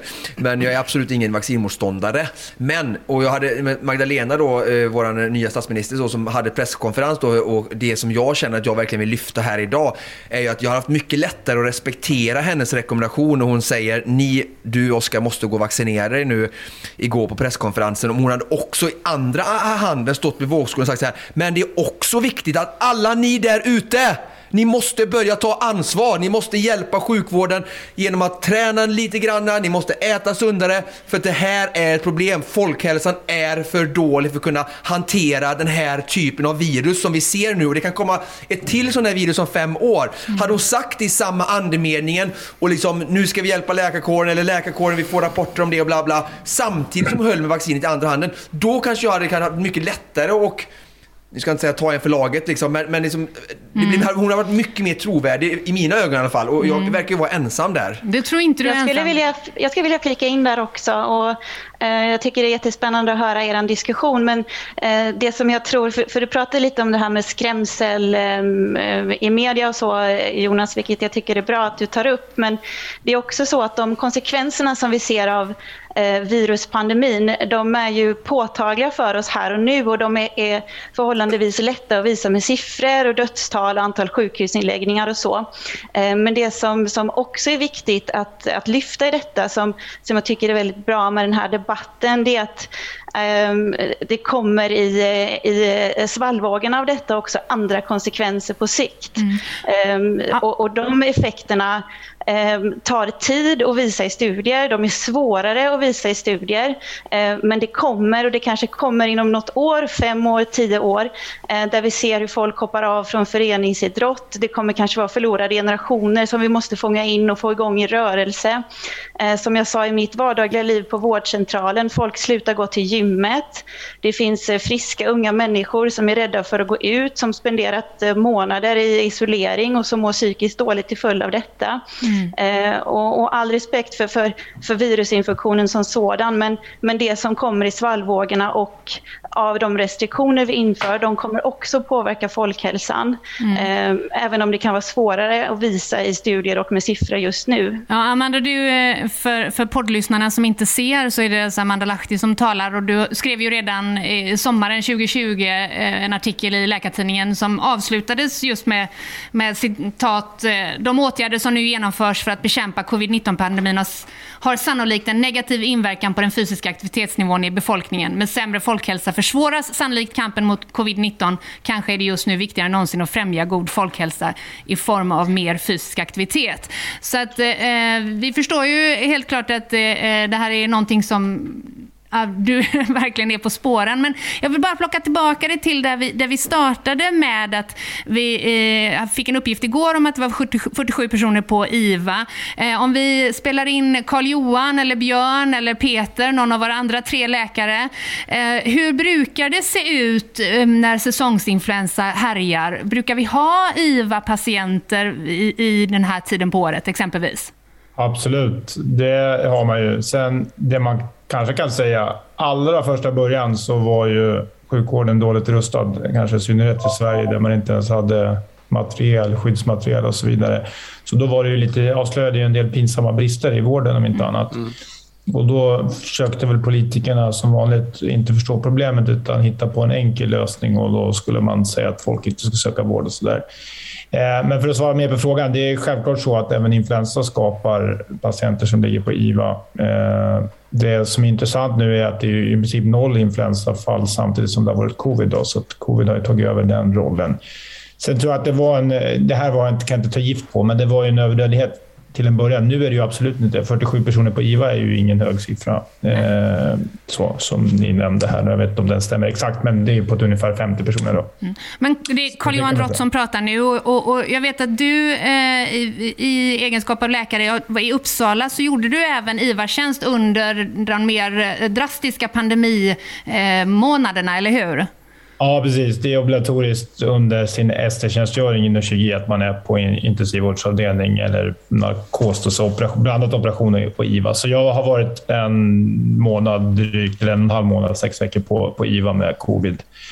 Eh, och det är klart, alltså, det är lite som ja, Oskar sa det med. Det är, eh, det är klart att majoriteten var överviktiga patienter med riskfaktorer och vi hade väl egentligen inte speciellt många friska från början med covid. Men det är klart att det förekommer och det är väl som med alla sjukdomar, en del genetiska. Det här är inte mitt expertområde, utan mer allmänt. Då. Men en del har ju en, en arvsmassa som gör att man kanske har större risk att få just må dåligt av covid. Och det är väl det som har hänt med vissa personer. Vi hade bland annat eh, i Hudiksvall, då, som inte är enormt, två ja, som var släkt och båda hamnade på IVA. Och det antyder att det var någonting där då som, ja, som ett litet exempel i det stora. Björn, eh, eh, Ja. Eh, alltså sen ska vi ju inte, vi stirrar oss gärna blinda på IVA-siffror på något sätt, att det ska representera belastningen av covid på sjukvården. Och visst, det är få IVA-intagna, men alltså effekten av corona för en IVA-patient är ju nästan till 100% för den individen. Och diskussionen måste också röra sig mellan liksom individnivå och befolkningsnivå. Eh, det finns ju hundratals som vårdas just nu på vanlig vårdavdelning också i Sverige för en eh. Och jag som jobbar på vårdcentral arbetar med patienter alltså varje dag, i alla fall varje, kanske inte varje dag, men i alla fall varje vecka som har långtidseffekter av post-covid. Så det är, alltså det är en potent sjukdom. Och eh, vi ska inte gå i fällan att bara, eh, bara eh, bestämma, alltså prata om, om belastningen utifrån IVA. IVA-platser. Eh, Björn, du är, du är ju läkare i allmänmedicin på Öland. Eh, För många Mm. utav eh, våra lyssnare, både Coltings Nakna Sanning och Konditionspodden, så är du ett bekant ansikte som swimrun. Eh, va? Eller? I Göteborg? Alltså, jag, säger så här, det är tri trippel faktiskt till och med, men det är extremt gamla meriter. Men jag försöker verkligen leva på de här gamla du meriterna så länge jag kan. Det går Björn, det, det är inte så gamla som mina. Så att jag menar, jag, försöker, jag är ju, jag är ju jag är early generation liksom. Ja, så att, jag känner eh, att vi har nog sällan haft så många samlade mästare i ett och samma poddavsnitt vi har i alla ju, fall. Du och jag Björn, vi har ju retromeriter men eh, likväl Verkligen. meriter. Så att, eh, Men du Björn... Men, men, men du har ju ändå kört några lopp efter där. Jag, jag jag liksom la ju verkligen upp skorna på hyllan kan man säga Ja, efter det 2015. Du- du så det är ett slutade- sedan. Ja. Den karriären med flaggan i topp. Men Björn, jag skulle bara vilja att du, om du har lust att replikera på Oscars eh, eh, önskan om att Magdalena Andersson i samma andetag som hon proklamerade att alla borde gå och vaccinera sig också borde ha sagt och nu borde alla också börja träna. Hur ställer sig hur ställer, hur ställer du dig till den tankegången och till det önskemålet? Eh, absolut. Alltså, i, inom allmänmedicin så jobbar jag med sjukdomar som... Alltså, mer än hälften av de sjukdomar jag stöter på skulle kunna undvikas eller i alla fall förbättras av en sundare livsstil. Det är hjärt-kärlsjukdomar, det är eh, sjukdomar associerade till alkoholintag och rökning. Eh, det är livsstilssjukdomar och jag pratar ju om patient, med patienter om det flera gånger varje dag och i de flesta patientmötena. Som allmänläkare så har man liksom ett holistiskt ansvar för patienten. Eh, sen, sen, är det också, sen är det ju alltid svårt. Jag, jag ser min verklighet utifrån att jag sitter i mötet personligen med, med en patient. Magdalena Andersson talar ju med till en stor population. Det är det som gör diskussionen så det är svårt att eh, när man ska diskutera om man ska ut på, på individnivå den patienten som ligger på IVA just nu, för den är corona 100% eller på populationsnivå. Och på populationsnivå ska vi verkligen prata om livsstilsförändringar och eh, vad liksom en, en sund livsstil kan göra. Dels för att förbättra eller för, för att förebygga massa komplikationer av covid, men också massa andra sjukdomar som upptar jättemycket resurser av sjuk, för sjukvården. Absolut. Sen när man väl sitter med en covid-sjuk patient så är det ju svårt att i, i det mötet lyfta. Eh, livsstilsförändringar som man skulle gjort för flera år sedan. Mm. Men en, en intressant diskussion där. Tack förresten för ett bra eh, infallsvinkel. För jag sitter också på vårdcentral och möter också många av de här diskussionerna som du säkert eh, också gör. Och, och det är klart, alltså det här brist på rörelse, det har ju haft pandemiska pro- proportioner sedan 2012. Eh, och, och det är klart att man kan ju leka med tanken att hur hade en sån här viruspandemi slått mot mänskligheten och befolkningen om den hade mött oss i trim? Mm. Eh, Alltså om vi hade varit stenåldersmänniskor med den livsstilen som vi hade då, hur hade, hur hade vi som mänsklighet blivit drabbade av en, av en sån här viruspandemi kontra mot den moderna västerländska människan? Ehm, så att, och, och det är en diskussion som man helt har tappat, så jag tycker absolut att eh, håll avstånd, eh, tvätta händerna och rör på dig hade varit en mer passande slogan. Man, man tappade den sista eh, touchen. ehm, så. Så att, ehm, Ja, absolut. men, ja. Ja, det är jag vill bara replikera, eller jag säga någonting till dig. Eller det du nämnde där, Amanda, vilket är jätteintressant. Eh, Alltså, jag tycker att vi har kanske glömt, det har pratats väldigt lite om det här, liksom, det här begreppet antifragilitet som man använder i olika sammanhang. Vi, liksom, det kom ju en berömd bok för tio år sedan som hette Anti-Fragile. Hur, och där våran kropp är ett väldigt bra exempel på ett system som är just anti-fragile. Alltså att vi, och det, immunförsvaret i synnerhet är ett exempel på någonting som är antifragilt, som behöver utsättas för belastning. Och hur hela vår kropp, våra muskler, allting. Alltså en, en dåligt fungerande muskel sätter man ju inte i gips för att den är dålig. Vilket ju, vilket ju man då har gjort omvänt då kanske med vårt immunförsvar. Det här är Mm. någonting farligt, låt oss nu isolera bort människor. Gör, så här, var inne, rör inte på dig. Undvik solen, vilket ju är konsekvensen av att bli inspärrad hemma. Men, jag, men det var bara en passus apropå det du sa nu. Men jag, jag har också en ärlig fråga till alla er läkare runt en fråga som jag aldrig faktiskt har fått svar på riktigt och som också anspelar på det här som media föder oss med, nämligen den här rädslan och den här rapporteringen, den här absurda tycker jag, rapporteringen av dödsfall. Eh, nu uppe i då 15 000 någonting dödsfall, som man nu säger med covid, inte av covid. Och vi vet ju också att de 15 000 dödsfallen, snittåldern är någonstans 82,3 eller 83,2, men någonstans, någonstans till och med över snittåldern faktiskt.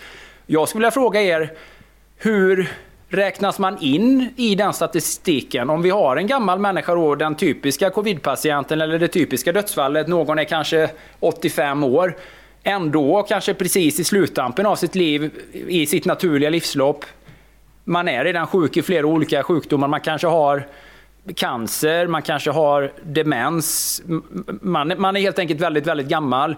Hur kan man säga och avgöra att så här, ja, det var covid. Vi räknar in den här personen i covid-statistiken. För mig låter det som ett väldigt trubbigt, det är väldigt trubbigt och det blir svårt för mig som lekman att förstå hur kan man säga så här, det här är 100% covid, det ska in i den kategorin. Eh, det känns som ett, ja, det, det, jag, jag, jag vet inte riktigt hur det fungerar bara. Hur, Peter, eh, har du eh, möjlighet att svara på det? Ja, jag tänkte mest så att det, det, är precis som du säger, att man dör med covid och ofta är man ju multisjuk, skör, gammal och har eh, lång medicinlista och kanske är i ett terminalt skede rent av. Eh, men det är väldigt konkret fakta. Man avlider av sjukdomen. Det är en väldigt hard endpoint, så att säga. Det är det som är lite talande. Ja. Och även då jämförbart från land till land. Va? Eftersom incidensen, alltså, eller prevalensen, förekomsten i samhället är lite mer svårmätbar eftersom det, det tas olika mycket prover i olika regioner, framförallt i början av pandemin. Mm. Där vi hade väldigt, väldigt eh, låg provtagning, vilket var ett, liksom, ett bekräftat exempel på någonting som fallerade inom svensk sjukvård. Vi tog alldeles för lite tester när det behövdes som allra mest. För de, de blev mycket sjukare, de patienterna som drabbades initialt under pandemin kontra de som drabbas nu. För nu är det många vaccinerade och initialt så hade vi ingen som helst förekomst av, eh, av viruset i samhället. Eh, Men det är en hard, eh, alltså det är en väldigt konkret fakta man har avlidit av, eller med det. Men det är, det är väldigt svårt att avgöra vilka som liksom avlidit av, av covid. Ja, det är det, det jag menar. Det blir väldigt så här, det blir för, det, liksom 15 000, det låter, Mm. det låter frukt... Alltså det är så här, 15 000 dog innan jordbävningen. Det är så, det är så påtagligt. En, liksom- Orsaken, orsakssambandet Ja, alltså det blir så här, ja, ni, i jag hoppas ni förstår vad jag Ja, menar. självklart, jag, jag har absolut, absolut inte bagatelliserat någons dödsfall, men jag bara liksom att det är en del i hela den här Retoriken i retoriken det här att inte skrämma folk medvetet eller omedvetet. Men, men, och det blir lite så här, ja vi pratar om människor som är då extremt gamla, alltså Mm. på, på, på väg, livets absoluta slutskede, som är kanske multisjuka och sen covid. Men så blir det så 100% i covid-kategorin. Och för mig blir det ett sätt att skrämma folk, för, för ingenting är ju så svart eller vitt i den här diskussionen egentligen. Och nu kommer någonting som jag har tänkt att ta lite senare, men jag känner bara att det passar in nu. Ska jag ta det och ni får gärna känna er fria att respondera på detta, eh, ni som lyssnar eh, och sådär. Eh, och det har ju det här då, så att jag förstår komplexiteten i detta. Jag, eh, det kan inte vara lätt som läkare, jag önskar inte vara i någon skola att behöva liksom göra den här avvägningen.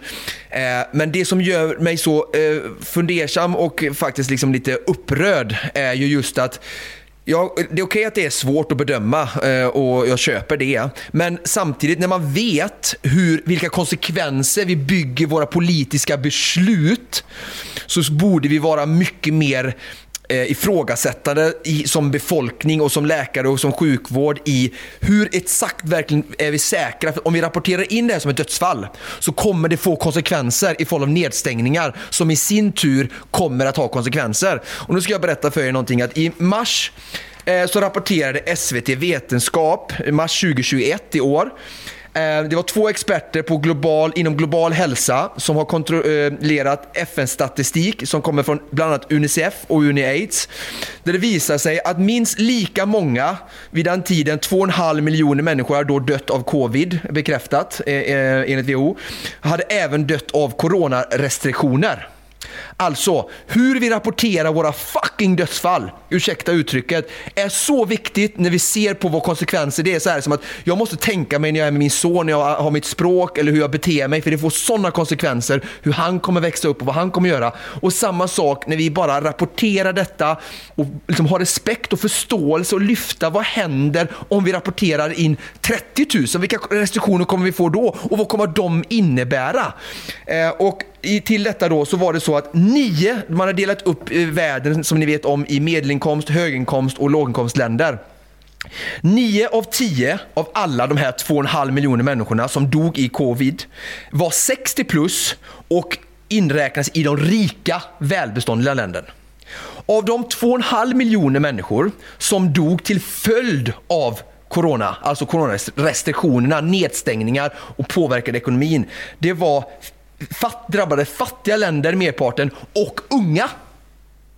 Så konsekvenserna av rapporterade dödsfall i världen, i WHO, i Sverige oh, liksom när någon dör på ett äldreboende, det är hur tragiskt som helst. Men som Jonas säger, de är 88, de kommer in i en statistik. Det är det här jag inte förstår, varför det inte lyfts och tar på mer allvar. Jag har full ödmjukhet och respekt för svårigheten, komplexiteten och sådär. Men det känns som att det lätthändigt har rapporterats in i statistik som har fått oanade konsekvenser som vi inte hade en aning om i januari 2020. Det är naturligtvis både att det rapporteras in och det är också att det rapporteras ut. Nu har vi ju ingen representant för media här som ju egentligen är en ganska viktig spelare i det här. Det är du Eh, det. Ja, nej, den, den hatten bär jag inte idag kan jag säga. Men, men jag, kan bara säga, jag, är ju 40, jag är ju 49 snart. Eh, I min, I min ålderskategori 40, 49, Niklas är ju också mellan 40 och 49. Du har inte nått dit än, eh, du är junior Oskar. Men, Snart 40. Men, Hallå. I, I min kategori 40 till 49 så hade till dags dato så vitt jag vet, jag fick uppgifterna mejlade till mig här, så, så har det avlidit eh, 73, 73 män under den här epidemin då, i min ålder har avlidit. Mm. Eh, Var kom av- den siffran av- ifrån? Eh, av, från Socialstyrelsen, som Mm. jag förstår det. Och, Jag kan flika in lite där också om det är okej. eh, men jag, jag ville bara, säga, jag ville bara fortsätta där. Mm. Och, apropå, och koppla det till de stora dödsriskerna för män i min ålder. Det är Mm. ju suicid.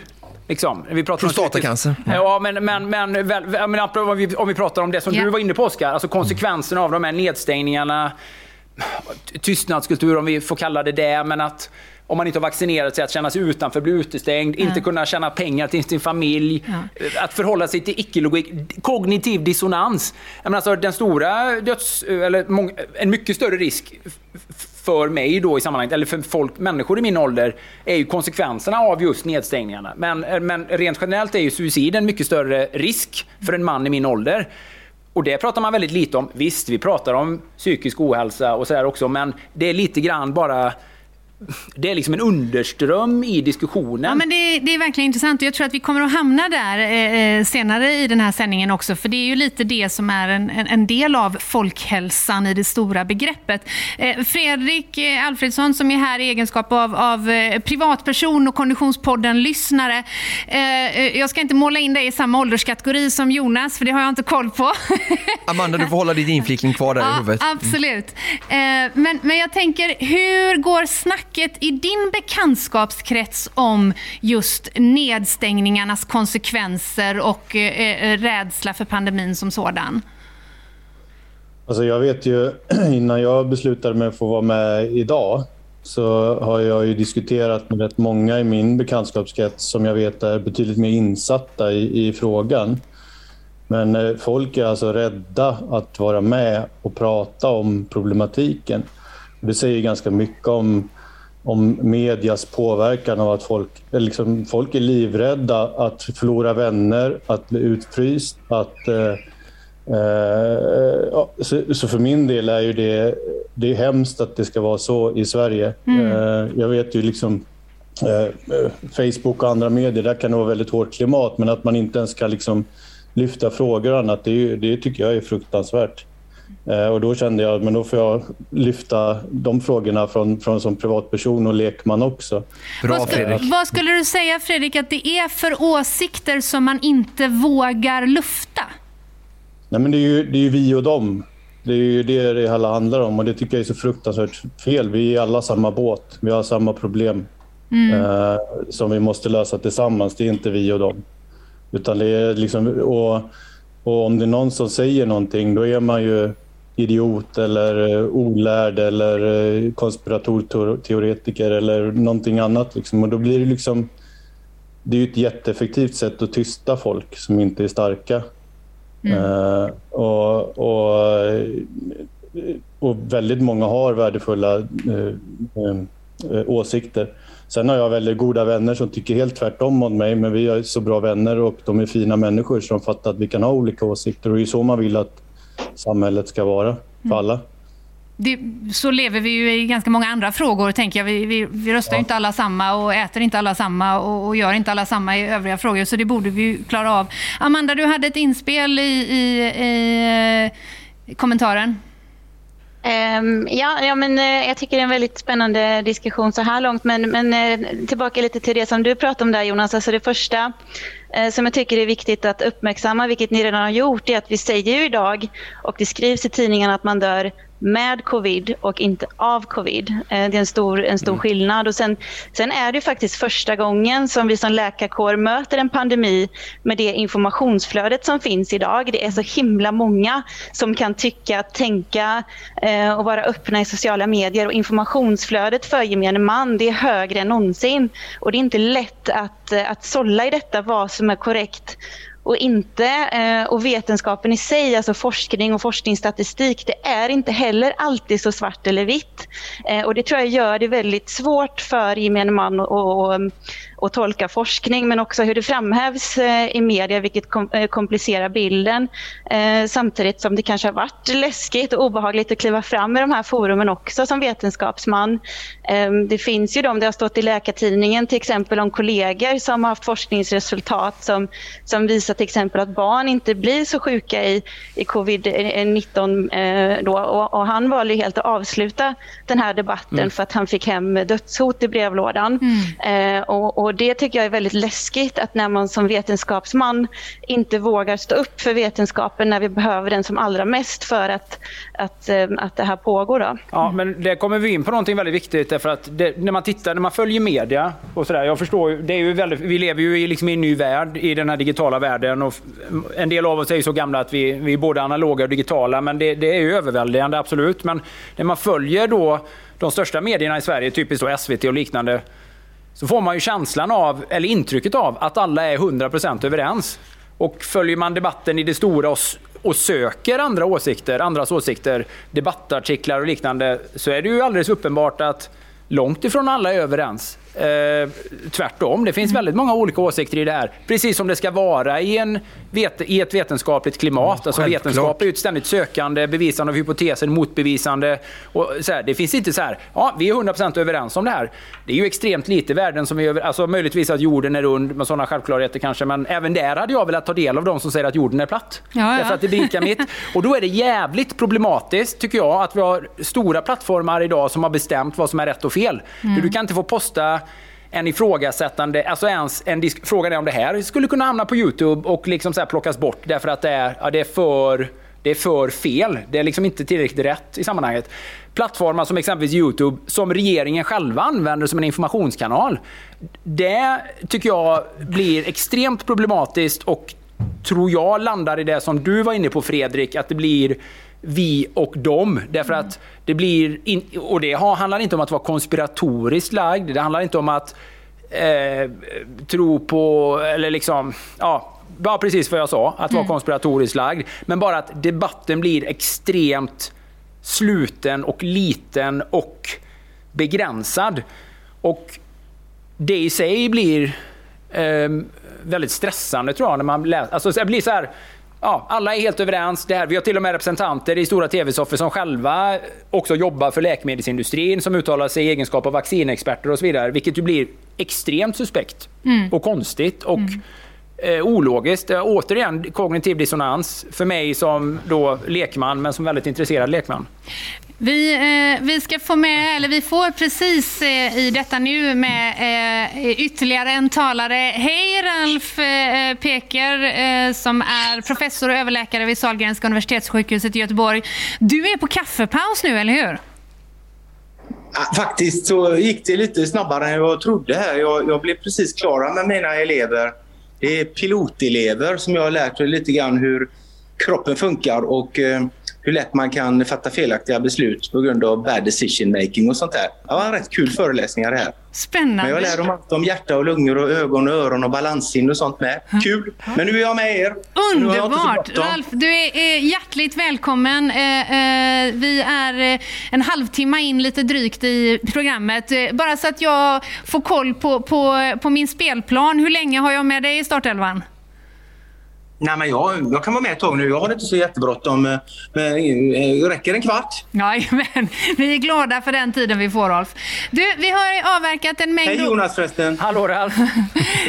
Vi har avverkat en mängd olika frågor och för din vetskap så har du eh, fem eh, eh, läkare, fyra läkarkollegor med dig och du har ytterligare två stycken eh, representanter med på länk och så oss fyra som du ser här inne i studion. Men du Ralf, jag tänkte en fråga som du och jag bollade lite kort innan det här eh, drog igång, den här inspelningen, var jag kan inte låta bli att vara lite nyfiken på hur det kommer sig att läkarkåren ofta upplevs som lite tyst att prata om det faktum att livsstilsrelaterade sjukdomar är en så stor bidragande orsak till att man riskerar att bli svårt sjuk. Eh, det är ju, eh, det, jag vet inte om det är bevisat att det är så, men det är ju uppenbarligen så att man tillhör riskgrupp. Jag upplever inte att man pratar så himla mycket om det. Vad, vad, vad säger du? Ja, alltså jag, jag skulle nog inte vilja säga att det är sådär alldeles tyst om den saken men eh, jag, jag är ju inte riktigt bekväm med nuvarande nivå. Med, med det kunskapsläget som är nu jämfört med bara, bara för 10-15 år sedan så, så tycker jag gott att man kan så att säga sträcka lite mer på sig och jobba lite mer framåtlutat som läkare. Eh, och det där med att, eh, att, att livsstils, livsstilen och eh, det som kallas för vällevnad, som jag hellre skulle vilja betrakta som skörlevnad, eh, är, någonting som leder fram till en jävla massa oönskade hälsostörningar. Och, inte bara hjärta utan många andra saker också. Den saken är så att säga helt klarlagd. Sen, sen hur mycket de, varje enskild faktor spelar roll för sig, det är ju som sagt väldigt svårt Eftersom vi pratar om det också, det här med att göra interventionsstudier är ju jättesvårt att lotta folk till att göra det ena och det andra. Du får inte röra på det alls och du ska röra på det så här mycket. Och sen så ska ni hålla er till det i 20 år, sen utvärderar vi sen och i övrigt ska allt annat vara lika. Det är en omöjlig studie, den har aldrig gjorts, kan aldrig göras. Men vi har ju ändå väldigt gedigna observationsstudier att luta oss mot med så mycket som alltså flera, hundratusen studerade objekt. Va? Där vi har liksom Ehm, cardiorespiratory fitness då, och, i, i relation till, till så att säga, deras eh, fysiska aktivitetsgrad. Inte bara självskattad utan också vad de faktiskt har presterat på en testcykel. Men då menar du Ralf att, att, att för, eh, för att man inte kan göra då den sortens studier över 20 års tid, att man inte får den form av, av bevisning, är det det som lite grann ligger till grund för att man inte eh, kopplar in den växeln? Eller vad? Det, det, kan vara, det kan vara delvis det, men sen finns det andra skäl också. Um, vi, om man tänker sig... Um, jag, jag har nog den upplevelsen att väldigt många primärvårdsläkare har, har börjat ta tag i den här bollen nu och är beredda att spela den. Va? Men, men om vi tittar exempelvis på situationen nu med med hur vi har det med, med covid-problematiken och vaccinationer och alla de sakerna. Står man alltså inför ett superakut jätteproblem där man inte helt man kan inte lösa folks problem genom att, genom att be dem att börja träna och äta vettigare och gå ner i vikt. Eh, sluta röka kan man faktiskt, det, det får effekter redan efter några veckor faktiskt, eller någon månad i alla fall, några månader så har man, så har man minskad risk för problem om man slutar röka. Varför är det ingen som gapar så- det då Ralf? Varför är det ingen som säger det? Alltså offentligt? Ja, det säger vi ju hela tiden. Nej, jag, hör, jag har inte hört det på något enda, jag har inte hört det på TV4, på SVT eller någon av de stora med. Ingen ropar det. Jag förstår att ni säger det i enskilda samtal och det är såklart jättebra och det är ju bara läkarens ansvar att ag- agera där inne. Men varför ropar ingen det från läktarna? Ja, det där med rökning kan jag säga, det tycker jag faktiskt att man gott skulle kunna ropat ut. Därför att det är ju en sån där sak som att om, om, du, om du kan hålla dig från rökning i två månader och så får du covid, då är du faktiskt fan så mycket bättre ställd där. Att, att slippa hamna på IVA eller dö. Eh, Det, det är ju inte helt säkert, men det är en bra grej att göra som, man, som vi ser har väldigt stor effekt när vi gör operationer på folk, hur väl de hämtar sig. Va? Men, men, men sen är det ju så här att där var man i det läget där man fokuserade allt på vacciner och man visste det att innan, om vi inte får till det med vacciner så har vi två andra val att välja och det är att stänga ner hela samhället med fruktansvärt svåra effekter för ekonomi och, och um, kulturellt och socialt och allt möjligt.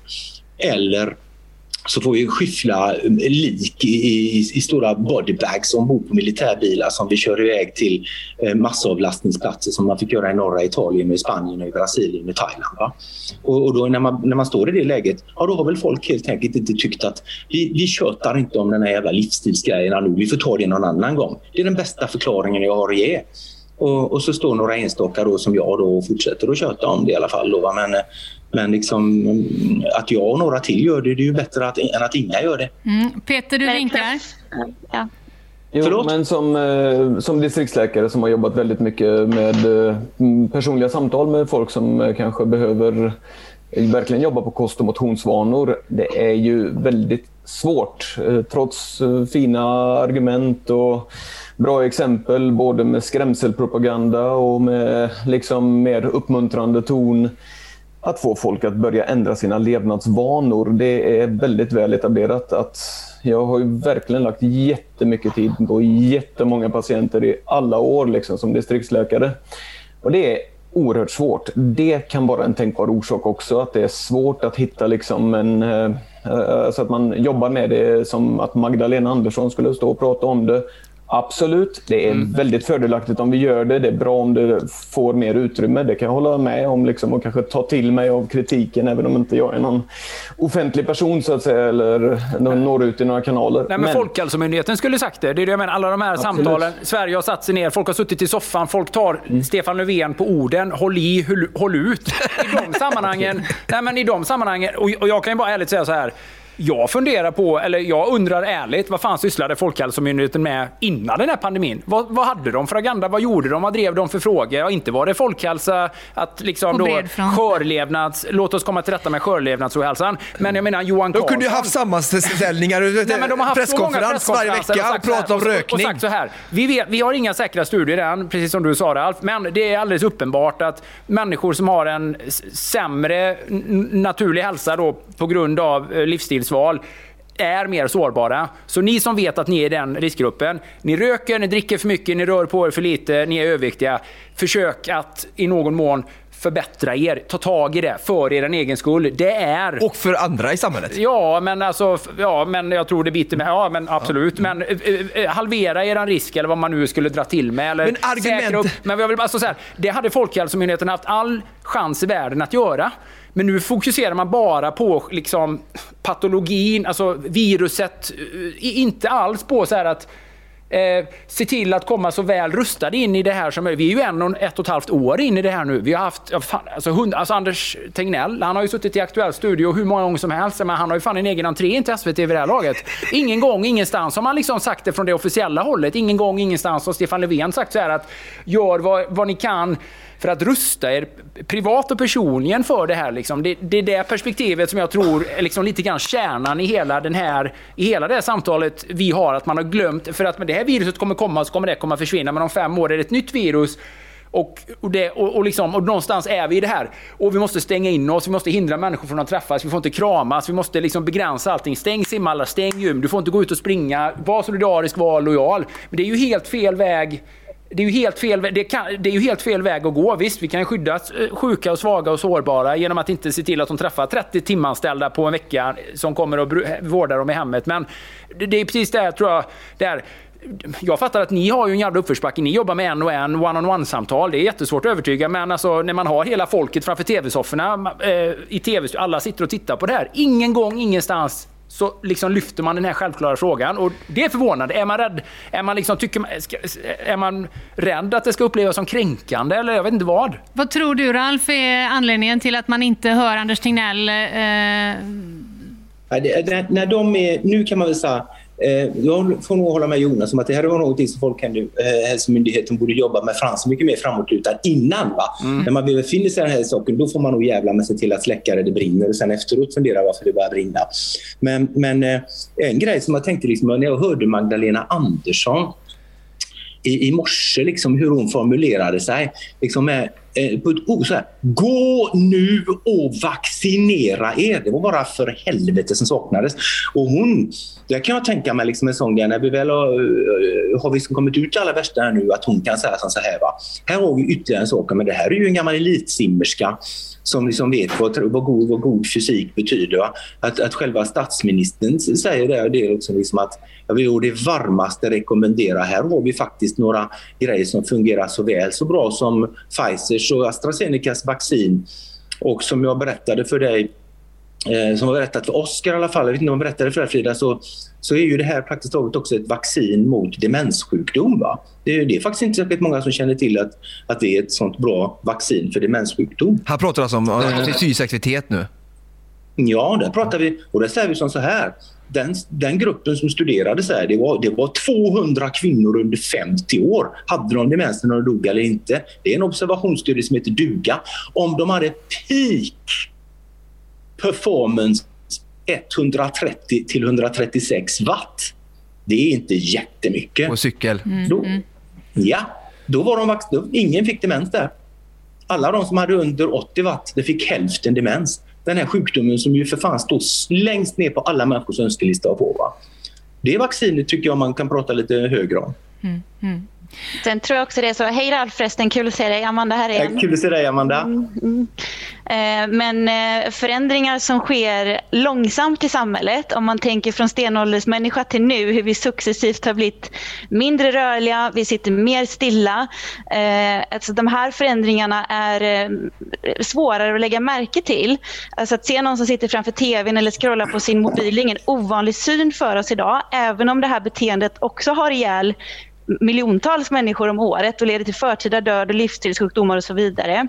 Eh, men det här när en viruspandemi slår till eh, och man kan titta på dödssiffror och sjukhusinläggningar direkt så blir det så konkret för oss här och nu och på något sätt så får det här mer genomslag i, i, eh, i media också. Det finns ju massa andra positiva upptäckter i, i världen med som, som har skett långsamt, alltså med flickors skolgång och vaccinationstäckning och ekonomi och BNP och allt vad det är. Men som vi inte ser på nyheterna för att det här är långsamma förändringar. Mm. Men när en viruspandemi slår till pang bom så blir det väldigt konkret för oss här och nu. Och, och det har blivit en, en, hysteri i media och alla de restriktioner som har tagits till har inte varit vad jag kan tycka utifrån min medicinska expertis bara baserat på, på eh, medicin utan det har varit mycket politik i detta. Um, så, och, och, det, det, är synd att, att, den här, att, att det är många som har blivit skrämda. För jag, jag nämnde det tidigare. Så jag har haft patienter, som, alltså 40-50-åriga kvinnor, normalviktiga, som inte har varit utanför dörren på flera månader och mår jättedåligt och har en extremt hög ångestnivå för att de är eh, livrädda för att dö eh, i, i covid fastän att risken för det ändå är förhållandevis låg. Och, mm. eh, svallvågen av de här restriktionerna som vi har infört, det, det kommer siffror men de kanske vi kommer se först om fem fem tio år fram i tiden. Men det börjar liksom bli läge att väcka debatten och att göra någonting åt det nu. Och som jag sa innan, att hålla avstånd, tvätta händerna och rör på dig. Det hade varit en, en, en bättre slogan och, och borde varit mer inprogrammerat i oss. Um, jag ska flika in där. Tack snälla Amanda för ett jättebra inspel och allting det du säger är jätteviktigt. Men jag ska sticka ut hakan lite och säga att jag håller inte riktigt med dig. Um, och jag ska berätta lite varför. Uh, allting annat du har sagt idag har, har jag hållit med dig. Men uh, jag tycker det är en, en väldigt enkel uh, ursäkt att, att, att ge dem. Och jag tänker inte ge dem den ursäkten för du ursäktar dem lite genom att säga att det är så enkelt att vi hamnar fokus där när vi har så mycket siffror, eh, siffror nu. Eh, och innan jag förklarar varför så vill jag bara säga att, eh, jag har inte sagt det än i debatten, men jag har stor respekt för den här svåra virussjukdomen som har drabbat världen. Jag lider med alla människor som har liksom dött och gått bort och drabbas av långtidscovid och eh, jag tycker det här är jätteproblematiskt. Men tanken med den här kvällen är ju inte att försöka på något sätt säga att covid-19 inte är farligt eller att det inte är en allvarlig situation vi möter utan det är att lyfta andra perspektiv som jag inte tycker att Folkhälsomyndigheten, precis som Jonas var inne på, eller eh, våra media eller vår regering lyfter tillräckligt mycket. Så det är syftet med den här kvällen ifall ni tycker, ni som lyssnar, att det här är väldigt vinklat. Eh, du sa att en ursäkt då att det är så lätt det med siffror. Så lite siffror då som jag har jag började möta på detta ehm, eh, 2009 när jag började på Göteborgs universitet. Så läste jag hälsopromotion först innan jag sedan kom vidare att läsa kostvetenskap och idrottsnutrition. Ehm, och då handlar det mycket om eh, hälsoläget i världen. Eh, alltså vår uppgift var ju att hjälpa människors hälsa. Precis som ni kanske jobbar lite mer med eh, sjukvård så skulle jag fokusera på att hjälpa människor med friskvård, alltså att de ska slippa hamna hos er om vi säger så. Sen vet jag att ni får göra lite både och. Och redan då var mycket fokus i vår utbildning att få en blick med hjälp av WHOs olika liksom, statistiker och sådär hur, hur, det liksom, hur världen mår. Och det här tycker jag är så spännande siffror då, för de här siffrorna Amanda tycker jag att vi kunde ha pratat om för fucking hur länge sedan som helst, långt innan och de har funnits tillgängliga varje dag via Google, allting. Men ingen pratar om det, nästan. I alla fall inte där det syns. Sen vet jag att det finns jättemycket människor som kanske säger det i bilen och i små poddar och sånt där, men inte där det verkligen, som Jonas säger, det sitter tre miljoner i tv-soffan och tittar. Eh, cancer dödar enligt WHO varje år 7 miljoner människor i, alltså, kopplat till rökning. Varje år dör 7 miljoner människor. Det är en statistik, en siffra som är fastställd att det dör människor 7 miljoner. Vad gör vi? Som Jonas sa, har vi haft WHO, eller så här, Folkhälsomyndigheten kunde haft en, en sån här presskonferens varje månad i alla fall kan man ju tycka och prata sedan 2010 i tv och sagt så här att nu är det så här att 7 miljoner människor dör. Eh, I Sverige så är det 12 000 människor som dör varje år. 12, 15 000 har dött på ett och ett halvt år sedan i corona. 12 000 människor dör kopplat till eh, rökning i Sverige. Det kostar 31 miljarder kronor bara i Sverige. Eh, Covid-19 2020 enligt WHO dog 3 miljoner människor. Alltså mindre än hälften av de som dog i kopplat till rökning. Eh, barn 1-5 år dog 5 miljoner människor. 2 miljoner mer människor än eh, som dog i covid-19. Eh, Hjärt-kärlsjukdomar 18 miljoner människor eh, som är livsstilsrelaterade. Och självmord mellan 15 till 19 år 703 000 dödsfall. Eh, Det här är statistik som fanns långt innan de fucking covid-19 kom och drabbade hela den feta västerländska världen. Ursäkta att jag liksom blir så här, men det är så mycket. Och Oskar blir lite upphetsad här Ja, märker jag. ja, jag blir det. Jag blir det. Eh, och för jag känner att jag vill lyfta detta. Jag vill vara någon som lyfter detta samtidigt som jag är extremt ödmjuk för att jag inte har någon lösning på alla världens problem. Jag har ingen lösning på covid-19. Jag vet inte liksom hur bra vaccin är eller inte vaccin är. Eh, jag är väldigt ödmjuk det. För att, så att här Amanda vill jag bara möta det här liksom att jag tycker att det funnits siffror hela tiden att fokusera på som har all, varit alarmerande och som har varit oss tillgängliga. Att kunna, att vi kunde redan dratt i handbromsen för 15 år sedan. Och det kan vara intressant att prata om varför vi inte drog i handbromsen då. Och, och för Ralf pratar om att det brinner nu, men jag menar vi har vetat att det har brunnit hur länge som helst. Hade vi pratat om detta, Ralf, det brann 2005. Hade vi börjat prata om det då så hade det kanske inte brunnit nu som det gör. Mm. Ja, men hade, det, hade det funnits ett virus som spridit sig, alltså varit lika farligt som att till exempel inte röra på sig tillräckligt så hade vi snackat kalabalik. Eh, Man har uppskattat att ungefär 5 miljoner förtida dödsfall hade kunnat förebyggas om människor eh, rörde på sig tillräckligt. Eh, Och sen, det är svårt att jämföra dödssiffror med varandra men det är också alltså dubbelt så många som, eh, som eh, dog i covid 2020, då, alltså 2,6. Mm. Ralf, vi ser att du är, är på väg ut och vi är glada att vi har haft, haft, haft dig med en stund. Har du, eh, vill du replikera på min poddpartner Oskars brandtal? Nej, men jag, kan, jag kan väl säga så här. Nu lät ju Oskar i och för sig oerhört upphetsad, men han har i och för sig skäl att vara det också. För att det här är ett, eh, ett, eh, på det stora hela taget, nu, nu, nu struntar vi i det här covid-diskussionen ett tag. Ehm, Men jag kan bara säga så här att vårt problem vi har haft i västvärlden så här, det är inte de som har dött. Det är massor av folk som dör ändå. De dör i vanlig influensa. Vårt problem är de som inte dog. Det är det som är grejen det som vi har kämpat med. De som liksom inte dog, som är i min ålder och sådär. Och, som, som, som inte slapp att dö bara för att vi har den fantastiska IVA-vården vi har. Det är de resurserna som inte får får, så att säga, glaset får inte rinna över där, bara så att vi har det väldigt klart för oss. Men om vi nu struntar i det här med covid en grej. Alltså, om, Eh, för mig, när det gäller mig, så slår Oskar in öppna dörrar. Va? Jag håller ju med honom alla dagar i veckan. Jag tycker det är då själva fasiken att man inte kan... Eh, och jag kan säga så här att så som jag går fram som en slottemaskin på jobbet så uppfattas jag ju mer som en oerhört onjutbar person som bara verkar tjata om det här med, med att hålla sig i form hela tiden och försöka äta riktigt och lagom mängd och så. Va? Så att jag, jag, kan bara, jag kan bara hålla med. Mm. Alltså en, en oerhört mycket mer framåtlutad attityd skulle krävas. Sen vet jag inte riktigt det. här. Jag tror egentligen ärligt talat tyvärr att Magdalena Andersson så hård och tuff som hon var i morse nu. Vaccinera er för fan. Va? Hon kommer inte efteråt, trots sin eh, bakgrund som elitsimmerska, ställa sig upp och säga det. För hon vet att hon kommer reta upp så jävla många folk. Va? Och när jag retar upp folk som inte håller med mig och som tycker att jag är för tjatig, så skiter jag i det. För de ska inte rösta på mig ändå. Men för Magdalena, hon har betydligt högre tröskel att läxa upp folk som är klena och feta och nerrökta.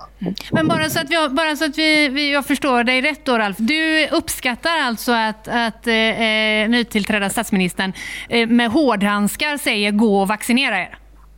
Ja, men jag vill att hon med hårdhandskar ska säga, ska säga mycket mer saker också. Just det. Det tycker jag gott hon kan göra. Men det tror inte hon kommer att göra, för det är väldigt svårt för politiker att göra det. Mm.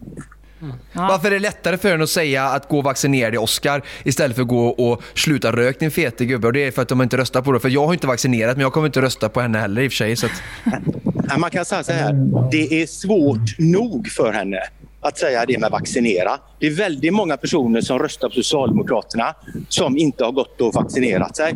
Och de kan känna sig lite grann kränkta över att få det här uppsprättat i nyllet på det här viset. Jävligt korkat egentligen. Det är klart att de ska gå och vaccinera sig. Det är klart att de ska sluta röka om de röker. Det är klart att de ska hålla igång kroppen på det sättet som den är menad att vara. Va? Men det spelar ingen roll. Om en hög vederbörande politiker säger det, då kan man tycka liksom, fy fan vilken jävla tjatmoster. Jag tror jag ska rösta på någon annan och det vet politikern. Och därför så gör politikern inte det trots att det egentligen borde det rätta att göra. Att politiker inte alltid gör det som är rätt att göra, det kan väl fan inte vara någon. Om vi, eh, tack så mycket Ralf för, för eh, dina inspel. Ja, Eh, tack så jättemycket. Om vi håller oss kvar kring vaccineringen lite grann och den frågan som i, i mångt och mycket har handlat om eh, nytillkomna regler kring vaccinpass exempelvis. Eh, Niklas, jag vet att eh, du och Jonas lyfte ju detta i ert senaste poddavsnitt, eh, att det nu kommer att, att krävas vaccinpass för diverse aktiviteter. Vad tycker ni i den frågan och vad det får för konsekvenser? Nej, vi är väl inte, jag och Jonas är nog inte positiva till vaccinpass, det kan man inte säga. Eh, och det är väl framför allt för att, eh, men det läser man ju också i media, att eh, smittspridningen sker ju ändå, även bland de vaccinerade. Och jag kan tycka att det känns som att de som är vaccinerade känner sig säkra och kan gå ut och kanske blir en större eh, smittspridare än de ovaccinerade som stannar hemma. För att man kanske känner sig säker men ändå smittar. Men jag vet ju inte om man smittar mer när man är vaccinerad eller inte. Det förekommer ju båda uppgifterna så att det, är ju, det är jättesvårt för mig att Ja, veta om det är så. Men det finns ju andra aspekter av det. Att bli utstängd från samhället på grund av det. Mm. Ett beslut som man har tagit.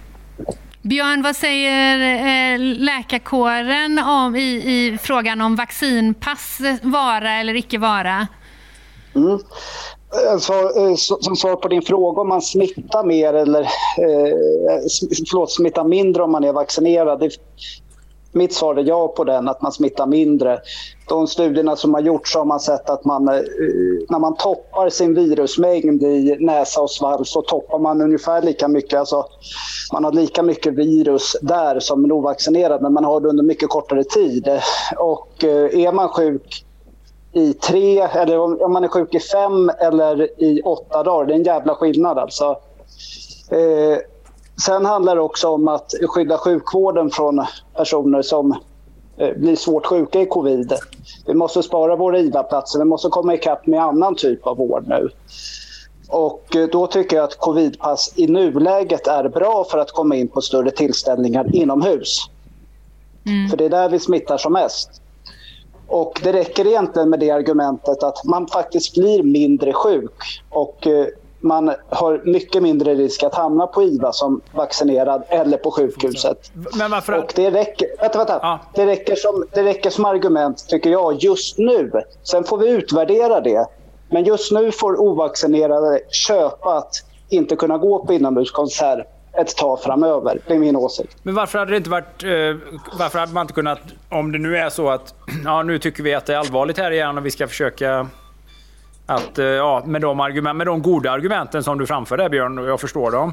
Men att säga så här... Eh, ja, du måste bevisa att du är frisk. Ja, här kan jag visa upp ett eh, dagsfärskt test på att jag har antikroppar. Eller ett, eh, ett PCR-test då som är negativt. Eller att jag kan cykla 136 watt som eh, Ralf sa. men, men, men, men, att, men att man kan någonstans få bevisa sin oskuld, om du förstår vad jag menar.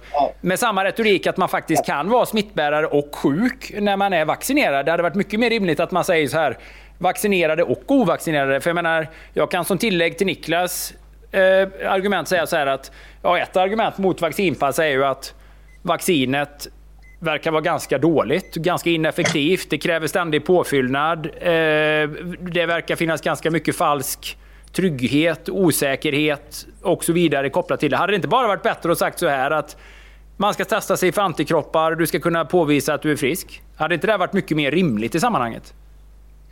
Jonas, eh, en del länder gör så. Ja. Eh, Det, det är lite olika sätt att uppnå samma mål ungefär kan man väl säga. Sen, eh, så att ja, det kan man väl, ja, så kan man väl tänka. Eh, Det är ju inget fel att Jo, tänka men det så. gör man inte i Eh, Sverige nu. Men jag kan ju säga så här att eh, eh, det är viktigt att vara klar över det här med att man får fylla på vacciner och så. Det är ju väldigt vanligt. Det är snarast regel än undantag. Så det är inget jättekonstigt. Det be- behöver inte innebära att vaccinet är dåligt för det. Björn, vill du replikera? Ja, ja och jag, jag håller Jag faktiskt med sak där. Innan Björn, innan Björn replikerar ska jag bara säga så här. Jag ska sätta mig i bilen och köra nu. Och jag kan inte vara med längre då, men jag vill tacka så jättemycket för att jag blev inbjuden. Och jag hoppas det kunde vara till någon nytta i alla fall och önskar er fortsatt lycka till i- på det det här viktiga jobbet ni gör. För det här tycker jag faktiskt är väldigt bra. Tack så mycket Ralf Pekers. Vi Tack, uppskattar att du Ja, eh, tack tog snälla. dig tid denna kväll. Verkligen. Vi hoppas att du kommer att vara med i podden i fler sammanhang när vi pratar om viktiga frågor. Definitivt. eh, Diskussionen... You, you got my number. Ja, det är underbart. Jag säger som Arnold. Schwarzenegger, I'll be back. Tack så mycket. Och från en 00 till en annan. Björn, varsågod. Det är så svårt att följa upp Ralf. Han kommer in med så mycket energi. Liksom. Men, eh, Jonas, jag, jag, det där resonemanget håller jag faktiskt med om. Alltså, så här, kan man visa upp att man, man, man är frisk i, i hyfsad närtid, kanske samma dygn, eh, eller att man har antikroppar. Ja, alltså, har man eh, antikroppar som man skapat själv av en eh, genomgången infektion så, så tror vi att vi har ungefär samma skydd som en vaccinerad fall. Den data jag har tagit del av visat. Så att det är absolut ett alternativ. Frågan, eh, det tycker jag.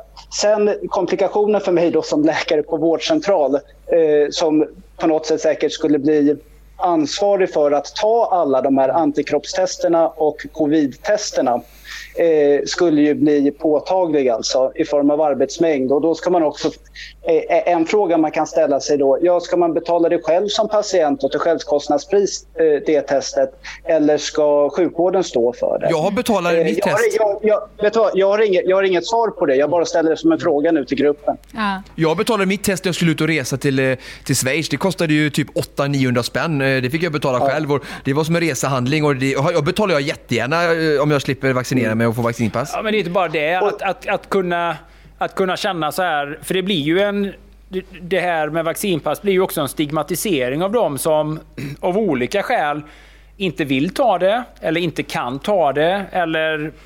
Ja, det Mm. finns, kan finnas många Kan vi- goda kan argument. Men jag menar, vad jag menar är så här att det hade varit ett sätt att bara få visa att man har, har rätt i de här sammanhangen. Det är ett konstigt sätt att uttrycka sig i en demokrati, men att man har rätt att få vara delaktig i ett sammanhang där andra människor är. Där man är så här, jag är frisk. Eh, här, ja, så här, va? Eh, alltså, det hade varit, tycker jag, kanske ett, det hade varit ett, ett mer sympatiskt sätt att möta att kunna också inkludera det i den här strategin. Jag menar, vi har ju jättemånga tjänstemän som sitter och jobbar med den här typen av frågor. Man hade kunnat inkludera det i vaccinpassfrågorna och säga så här, Asterix, du kan också få samma tillgång som ett vaccinpass berättigar dig, dig till genom ett Mm. antikroppstest. Men du får bekosta det själv. Absolut. Mm. Eh, Förstår ni vad jag menar? Att det hade varit ett sympatiskt sätt att kunna möta människors, eller att respektera människors någonstans individuella frihet. utan att för den saken skulle riskera någons eh, En, jätteviktig frågeställning här i detta, eh, för jag har inte vaccinerat mig av olika skäl och det hänger ihop med detta och jag är fortfarande öppen jag, och jag kan övertygas för jag försöker leva i ett liv där jag aldrig säger aldrig och aldrig säger alltid. Så att jag kommer aldrig säga att jag aldrig ska vaccinera mig. Men jag, vill, jag är fortfarande inte övertygad och det kanske jag blir någon dag, men vem vet. Men en, en sak som jag, då tyckte var intressant och jag vill att läkarna lyssnar lite extra på här nu som jag tänker så här att det här är en sån här spännande som en hypotes som man hade på kemin i 8-9 som jag har ingen beläggning för utan bara vill resonera resonera kring. Och då sa Niklas så här att, och det är ganska roligt för Tegnell sa exakt samma sak. Och jag diggade han lite för det. Jag såg en idag, jag åkte med en ung tjej, 17 år i bilen idag. Och hon, hon, hon skrattade och tyckte det var konstigt att en kom cyklandes ute idag i vintern med eh, munskydd. Eh, och munskyddsfrågan var ju het när den kom och då sa Tegnell, munskydd är inte så bra för att det ger folk en falsk trygghet. Eh, och i samma sak nu så använder Niklas här i sitt anförande om vaccinpass att det ger en falsk trygghet. Och om vi ponerar att vi allihopa skulle vara överens om att det farligaste för att vara en belastning för sjukvården, för läkares resurser, för IVA är alltså de här riktigt människorna i riskgrupp. Vi säger då att de i riskgrupp har fått massa vaccin och de får vaccinpass. De går på den här inomhuskonserten Björn. Vi visar sig nu att, jag har lite siffror här som jag kan kolla på sen angående att efter 4-6 månader enligt eh, eh vet du, en studie Peter Nordström har gjort i Umeå universitet att kraften verkar gå ner på vaccinet. Och så säger vi att vi har inte riktigt hunnit fylla på och vi justerar inte kraven efteråt. Så går folk ut och tänker att nej men jag, är helt, jag, går ut och, jag går ut och discodansar. Jag då som är ung och stark får inte komma in för jag har inget vaccinpass. Men alla de här då som gillar alkohol och äter mat som alla ni har vittnat om är jättefarliga. De har vaccinpass för de har tagit vaccin. De går ut dit och tror att de kan disco, de går hem, ligger med varandra, har haft det jättetrevligt Usch, och gör ligger med allting. varandra. Usch, usch. Eh, gör mycket sådana här saker då liksom. Eh, och så är de jättefeta, ursäkta uttrycket, eller röker. Och så hamnar de på IVA för att de har ett vaccin som minsann skulle skydda dem och de känner att det är home safe. Men om de hade fått göra istället då, säger vi, sånt här äh, antigenstest och så här, jag är frisk och så här, du kommer inte in nu eller om du inte kan visa upp att du är frisk oavsett om du är stor eller i riskgrupp eller är smal så, så, så kommer du inte in. Det, här, eh, eh, det känner jag bara i första i den här debatten, det känns som en jätteproblematik att vi har massa rökande feta människor som får gå in på konserter och kan smitta varandra för att vaccinet har avtagit, även om vaccinet såklart hjälper till en del, men att det inte släpper igenom en del smittning eftersom det verkar som att smittning ändå pågår nu trots vaccineringen. Eh, förstår ni problematiken? Det kanske var rörigt? Ja, men vi, var, vi är med. Det är, ju, det är som ett labbtest i, i sjuan, åttan. där, ja, ja. ja, ja. Jag vet inte om någon av, av, av läkarna vill eh, ta på sig lärarrollen och eventuellt analysera den här, denna övning. Nej, men det är problematiskt. Alltså, Björn, jag tycker du lyfter en, eh, en, en viktig eh, aspekt. Samtidigt som på den vårdcentralen jag jobbar på så, så sköter vi också vaccineringar. Så, så nu till exempel när jag beställer en spirometri som är en undersökning som är jätteviktig för astmapatienterna så brukar det ta mig en månad att få en sån undersökning. Idag kan det ta mig sex månader, ett år för att sjuksköterskan som gör detta i vanliga fall, hon är upptagen med att vaccinera.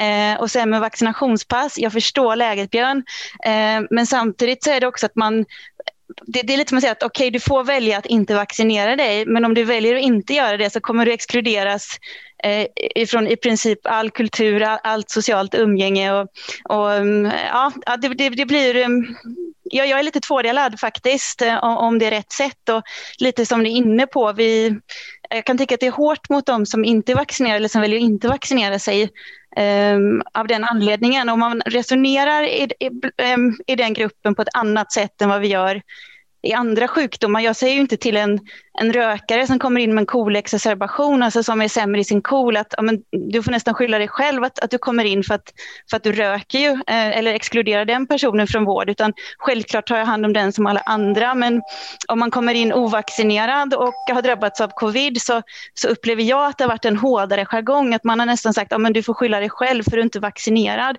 Och, och, och så, så ser vi ju inte på någon annan människa som kommer in sjuk, även om det är orsakat av aktiva val som vi gör i vardagen, om ni förstår vad jag menar. Det är ju, extre- väl, ett, ett, det är ju om något ett extremt oempatiskt sätt att bemöta människor. Då, då har vi, kan vi ha synpunkter på allt möjligt. Människor som cyklar och råkar ut för olyckor kan ju skylla sig själva. Människor som... Kör swimrun. Ja, kör swimrun kan skylla sig själva. Människor som... Eh, Göra, gå, gå på gymmet och skada sig. Alltså det, finns ju, det finns ju alltid ett eget val man gör som man kan bli beskylld för att man gjorde och sen så skadar man sig. Vilket ju leder till Så det är, lite det, det är lite det som jag tycker är svårigheten med vaccinationspass, att det här det fria valet att välja, att ja, visst du kan välja att säga nej till att vaccinera dig, men det kommer bli stigmatiserat, du kommer inte kunna hänga med kompisarna på en hockeymatch, du kommer inte kunna gå på restaurang som alla andra eller nattklubbar, fastän att du då kanske inte röker, du rör på dig och du gör liksom allting annat på en låg risk. Och, och som hur... Stigmatiseringen tror jag är det, det allvarligaste som man behöver prata om. För det kan ju vara så att...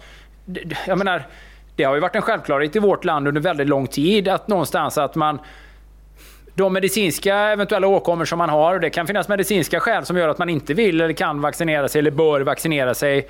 eh, man kan lida av sjukdomar eller andra orsaker. Överhuvudtaget är ju vår medicinska historik och mediciner vi äter, det är ju och alltid varit en privatsak. Om en kvinna gör abort, det är hennes privatsak. Man, man har någonstans en självklar rätt till den egna kroppen. Staten äger inte kroppen. Men i det här fallet blir det lite grann på det sättet. Åtminstone blir ju det en kollektiv press och påverkan att upplåta sin kropp till det. Och jag tycker det pratas alldeles för lite om frivilligheten i det här. Absolut, det är ingen som håller en pistol till, till huvudet på någon. Det är ingen som, som juridiskt tvingar någon. Men de kollektiva påtryckningarna kan faktiskt fungera på exakt det sättet. Mm. Därför att det blir väldigt tydligt om man som företag ska gå och äta julbord och det är en person som inte kan följa med. Mm. Någonstans. Äh, så, så, Ja, eh, Innan vi släpper in dig Björn, Emma vinkade eh, tidigare önskan om en replik. Ja, men jag tänker, jag jobbar som stödassistent med funktionshindrade. Och just det här med covid-passen eller de bitarna, att det är inte bara... Alltså om jag, tyckte, jag är vaccinerad och har covid-pass på grund av mitt arbete. Men vi har ju alltså brukare som kanske vill gå på hockey eller på fotboll eller de här, som kanske inte kan göra det just nu för att personalen de har inte har ett covidpass. Så att det är inte bara vi som enskild person om man säger i det här, utan det blir ju också att andra som då med personer med funktionsvariation till exempel, om man bor på ett boende, inte kan göra sina aktiviteter på grund av att det finns personal som inte då har covidpass till exempel. Och sen har vi de som... Då blir det ju en annan person som blir drabbad i det också. Så att, Emma, du har, ju, du har ju några med i din bekantskapskrets också som har eh, drabbats av ehm, Eh, nu kanske inte är konstigt att säga så, men du har ju några personer som har drabbats av ett annat vaccin och fått eh, bi, eh, tuffa biverkningar. Och jag tänker de människor som har de biverkningarna, de kanske inte vågar sig vaccinera sig och de blir också exkluderade ur samhället. Nej men absolut. Jag menar, visst, jag var ju likadan när vi skulle... Jag har inte narkolepsi utan jag har idiopatisk hypoceni som är en sömnsjukdom som är en sidogren till narkolepsi. Och jag fick inte den av, av svininfluensavaccinet, fick jag inte, utan jag har fått det annars ändå. Men jag har ju några vänner eller några som jag känner som har fått eh, narkolepsi på grund av det vaccinet som vi fick då förut. Och jag var ju likadan när vi skulle få det här nu med, med eh, covid-vaccinet, att ja, men jag vill inte ta det för jag vill inte riskera någon mer sjukdom än vad jag redan har i det. Så att jag var verkligen så att, mer också det här att jag vill ha ett intyg från läkaren att jag inte kommer bli sjuk. Alltså det var ungefär så jag kände. Men sen också på grund av mitt yrke, att jag också då jobbar med personer med funktionsvariation, eh, så kände jag att okej, men jag tar sprutan. Då, så att, Ja, tack så mycket Emma Söderlind för det inspelet. Innan vi lämnar eh, eh, eh, vaccinfrågan, Björn du vinkar och om det är någon annan som vill eh, inflika. ehm, Ja, eh, jag ville bara eh, fortsätta där med covidpassen då. Att, alltså, i nuläget, alltså det är ingenting som ska, ska, ska stå skrivet i sten och vara för alltid, utan utifrån nuläget så kanske det är på något sätt en hantera krisen på bästa sätt med ny utvärdering hela tiden. Och det är så, såklart att jag vill gå och ta en öl på krogen med, med, liksom Oskar och Jonas sen i vår. Men, men jag är av övertygelsen att vaccin är bra och eh, det här vaccinet eh, har också visat sig vara bra utifrån den data jag tagit del av. Jag är övertygad om det. Eh, sen så har det förlorat i effekt. Eh, eftersom det nämndes vill jag bara nämna det också, Ralf var inne på det. Att eh, vaccinet förlorar effekt, det är jättevanligt. Vi kan ta ett av våra vanligaste vacciner som är mot TBE. FSME som man, eh, ja, jag tror många av er som, som bor längs med fästingbälten sådär, är TBE-vaccinerade. Och det, det tar man flera stycken. Först med ganska täta mellanrum och sen lite glesare och sen så tar man boosterdoser. Och det är möjligt att man behöver göra samma sak med covid-vaccinationen också och sen hela tiden modulera vaccina, vaccinet lite grann för att få uppdatera mot de senaste mutationerna då, eh, av viruset. Eh, och, men mitt mål, eller vad jag vill, det är ju att folk ska ta det här vaccinet för att de känner att det är ett bra vaccin, att de känner sig säkra på det.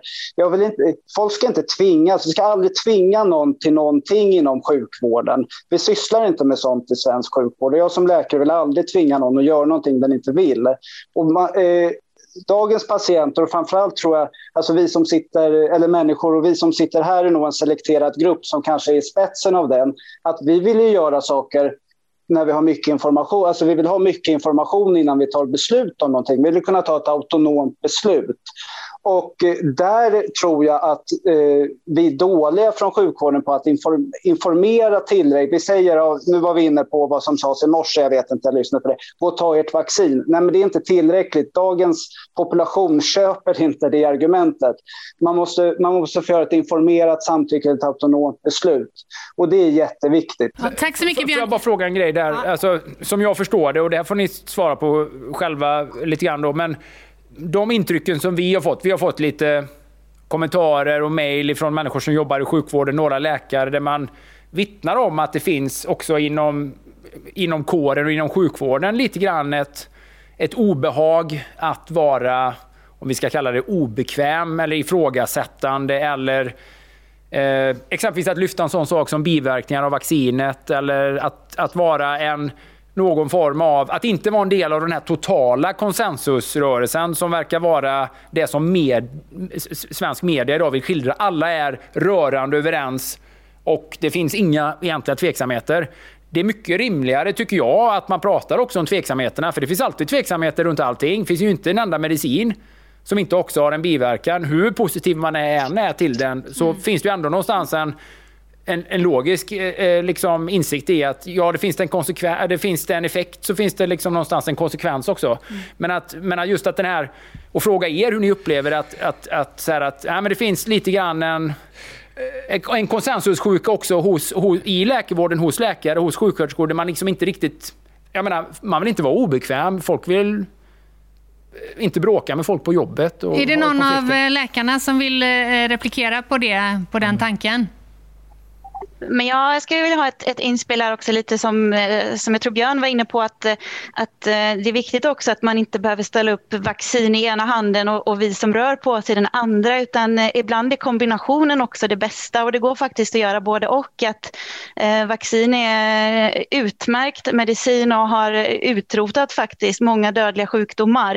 Eh, men den här andra biten eh, den missas helt och, och det är väldigt lätt att vi hamnar där som läkare just för att idag finns så otroligt mycket vi kan göra med mediciner och kirurgi. Alltså vi är så jäkla skickliga eh, kan jag stolt säga. Eh, men att vi tappar de här mest grundläggande behoven för en människa, det vill säga sömn, kost och motion och det är ändå alltid basen. Ehm, så, så, att, så att man behöver inte sätta det i strid mot varandra, det tycker jag är ett viktigt inspel, utan det går faktiskt att göra både och. Man kan vaccinera sig och röra på sig och inte sitta för mycket, för det, för det är en annan sak som, eh, eh, som är viktig och, och inte bara motsatsen till att röra på sig, utan det här med att bryta stillasittandet. Då. Så, Att människor använder, eh, jämför med andra, eh, alltså mellan vacciner för att liksom motivera mig att gå och vaccinera sig. Och det köper jag. Eh, enligt Läkemedelsverket så har 39, 339 personer dött av eh, covid-vaccin. Eh, eh, det är publicerat på Läkemedels hemsida. Eh, är det en normal siffra för ett sånt här ungt vaccin? För det skulle ju kunna vara en siffra som skrämmer folk. Har TBE dödat så många i biverkningseffekter kopplat till att man har fått TBE-vaccin till exempel? För du jämförde ju de här två och sa att de här är typ lika. Mm. Eh, det, så här, man måste skilja på när man, när man pratar om dödsfall associerat till covid-vaccination så är det skillnad på ett direkt, eh, en, en kausalitet, alltså ett direkt samband och en korrelation. Och de här dödsfallen eh, registreras, så vitt jag vet, och, ja, så här är det, de, de registreras ju om man har dött i samband med att man har fått vaccinet. Och då pratar vi inte att man har fått vaccinet och dör liksom, eh, på kvällen, utan det är ett visst tidsspann där. Och jag vet faktiskt inte hur långt det är, men eventuellt några veckor. Eh, rätta mig om jag har fel, ni andra doktorer här. Men så att har du fått vaccinet och så dör du sen någon vecka eller två efter, då, då, då går- ingår det i den Men statistiken. är det samma som TBE? Har de samma statistik i TBE? Eh, eh, eh, Jag vet inte siffrorna för TB, men TB-vaccinationen är ju en supersäker vaccination. Eh, absolut. Och jag måste bara kommentera, för att jag, jag, tänkte, jag vill också ta upp det och det här är så himla viktigt. Att nu diskuterar vi eh, covid-vaccinationen och eh, ja, det, det tenderar till att bli en polariserad debatt. Och min största farhåga i det här det är att den här debatten ska smitta av sig på andra vaccinationer och få folk att undvika att vaccinera sina barn med de supersäkra vaccinerna vi har använt för att utrota sjukdomar i flera, flera år. Och det här är jätteviktigt att Men när vi pratar om vacciner så pratar vi om olika typer av läkemedel. och det går inte att jämföra. Det håller vi med om. Ja, och vi vill ju Ja, ja. betona det att vi, Verkligen. ja, ingen av oss här, i alla fall inte jag och Niklas, Nej, vi, är inte, eller Oskar, vi är inte anti-vaccin på något sätt. Utan nej. vi pratar ju i kontext... nej, nej, jag vet, jag vi vet, pratar jag i vet. kontexten. Men jag ville bara lyfta det. Vaccinpass, Jättebra, Björn, vac- jättebra. vaccinpass Jättebra. och transparens Ja. i eh, då eventuell tystnadskultur och liksom att också prata om Mm. biverkningar. Att möta människors farhågor. Ja, det finns- finns bara att möta dem Att och inte möta säga att människors är farhågor och argument. Att inte eh, någonstans eh, kalla vissa saker för desinformation för att man ens lyfter en frågeställning och sådär. Det som har blivit obehagligt. Vi pratar liksom om den eh, Egentligen debatten om debatten. Mm. Mer än, ingen av oss ifrågasätter vaccin som sådant. Bara kommer till Björns kommentar kring de här 339 som har florerat på liksom sociala medier som kan skapa just den här typen av rädsla som Björn beskriver som är farlig. Bara ett sånt bemötande som vi lyfter här idag tycker jag är Ja. superviktigt som jag inte har hört innan. Så jättebra. Vi vill, eh, Fredrik har eh, vinkat som eh, ett Bara, inlägg ja. i vaccindiskussionen. Som, som eh, lekman då, eh, så jag har ju liksom jag sitter och lyssnar på er som är läkare och även eh, Ralf som var med tidigare är också läkare. Eh, och liksom, eh, det jag tror saknas är ju logiken i, i varför ska man egentligen vaccinera sig. Logiken för min del är ju så här, när jag lyssnar på er, är att de som blir sjuka, alltså det är ju alla överens om, är ju merparten riskgrupp. Nu, nu är det här ju lite vita elefanten i rummet, liksom, men det är ju liksom, det är riskgrupp som blir svårt sjuka i corona, gemene man. För mig som är 39 år, väldigt frisk, tränar extremt mycket, det är större risk att jag blir träffad av blixten än att jag får svår corona. Alltså vad, vad, varför, varför ska man då gå och vaccinera sig? Det är ju en lojalitetshandling om inte annat eh, för att skydda eh, de som är multisjuka äldre. Sen är det ofta så att eh, många som argumenterar mot vaccination ofta lyfter fram potentiella biverkningar av vacciner. Och vi har ju sett en del proppar i ben och lunga och så. Och där om man sätter liksom sambandet med, det är ganska stor risk, eh, det var ganska stor risk i alla fall under 2020 att drabbas av covid. Det var en ganska eh, hög andel av befolkningen som gjorde det. Att drabbas av proppar eh, i ben och lunga till exempel vid covid det är ju en otroligt mycket högre risk i eh, de som drabbas av covid än de väldigt, den väldigt lilla andel som får väldigt stor uppmärksamhet av de som har fått vaccinet och drabbats av propp eller så i den gruppen. Och tar man en jämförelsegrupp som inte så att säga vare sig har fått covid eller vaccin så är ju också förekomsten av sådana sjukdomar ganska hög. Så ofta är det en otroligt liten riskökning för ett specifikt, eh, en specifik komplikation. Eh, Men det kan få väldigt, väldigt stor uppmärksamhet. Mm. Men nu var det i och för sig inte också det den som här- Fredriks argument var, eh, Mm. rädsla för komplikationer, Men- utan snarare att han inte var, äh, inte var rädd för att bli Ja, svårt då, sjuk då, själv. tänker jag, då tänker jag att Fredrik vaccinerar sig för att hans föräldrar eller för att eh, hans omgivning eller medmänniskor inte ska drabbas. Jag kan ju smitta dem. stort Ja, jag vet, det smittar med vaccin. Men då tänker jag, är inte de vaccinerade? Ja, och jag smittas, jag smittar ju med vaccin. Eller jag tänker bara så. Ja, men, för, Peter, om de är i riskgrupp och de här äldre som jag ska vara solidarisk mot mina föräldrar då, eller Fredriks föräldrar. Om de har tre vaccinsprutor eller fyra, sju, åtta booster i vardera ben och jag kommer hem till dem, då överlever de inte då? Eller, liksom, eller är de inte skyddade då? Det är Jonas försöker säga. Liksom. Men Riskerna minskar ju avsevärt för varje vaccination man, får. Eller så att säga, om, man, om man har ett fullgott vaccinskydd så är ju risken väldigt liten att man drabbas. Det är ingen Och, som vet. Vad sa du? Det är väl ingen som vet det riktigt. Det är väl för tidigt att säga sådana saker. Absolut jättevetenskapligt bekräftat att det är väldigt liten risk att drabbas av covid. Det är en eh, betydligt mindre risk om man är vaccinerad än om man inte är det. Så att både att, för är du då vaccinerad så drabbas du i mycket mindre omfattning och då riskerar du dessutom att inte föra viruset vidare. Har du drabbats av virusinfektionen när du är vaccinerad, då är det kanske en, det, det är inte lika stora effekter, men det är en kortare tid man är sjuk som vi pratade om tidigare. Jag kan flika in där också, ehm, eh, Peter och Fredrik, tack för, och tack för en intressant eh, eh, fråga. Men, men eh, vad gäller covid-vaccinationen, och nu pratar jag inte om de här, alltså det allmänna barnvaccinationsprogrammet som Björn gjorde skillnad på eh, väldigt tydligt, men ehm, men om man drar paralleller mot influensan till exempel, så i dagsläget vaccinerar vi ju bara riskgrupper och vårdpersonal som står nära an eh, riskpatienterna. Och, eh, jag spekulerar, eller har eh, som, egna teorier, inte vetenskapligt grundat, men kanske är det tillräckligt. Jag vet inte, behöver vi vaccinera barn? Alltså behöver alla vaccinera sig mot covid-19? Jag, jag, vet, jag, jag är osäker i det. Eh, riskgrupper absolut och vi som jobbar nära men eh, i övrigt så alltså, kanske skulle det räcka att göra som vi gör med, med influensan. Eh, men det har ju också blivit lite som vi lyfter här att det är ju en Ja, jag, alltså, jag, jag drar mig för att använda ordet hysteri, men, men media driver ju på detta och vi försöker idag sätta det i proportion mot andra åkommor. Eh, och jag har funderat på många gånger, men det vågar man knappt säga högt, att kanske hade det räckt om vi vaccinerar vårdpersonal, de som jobbar nära boende och så riskgrupperna.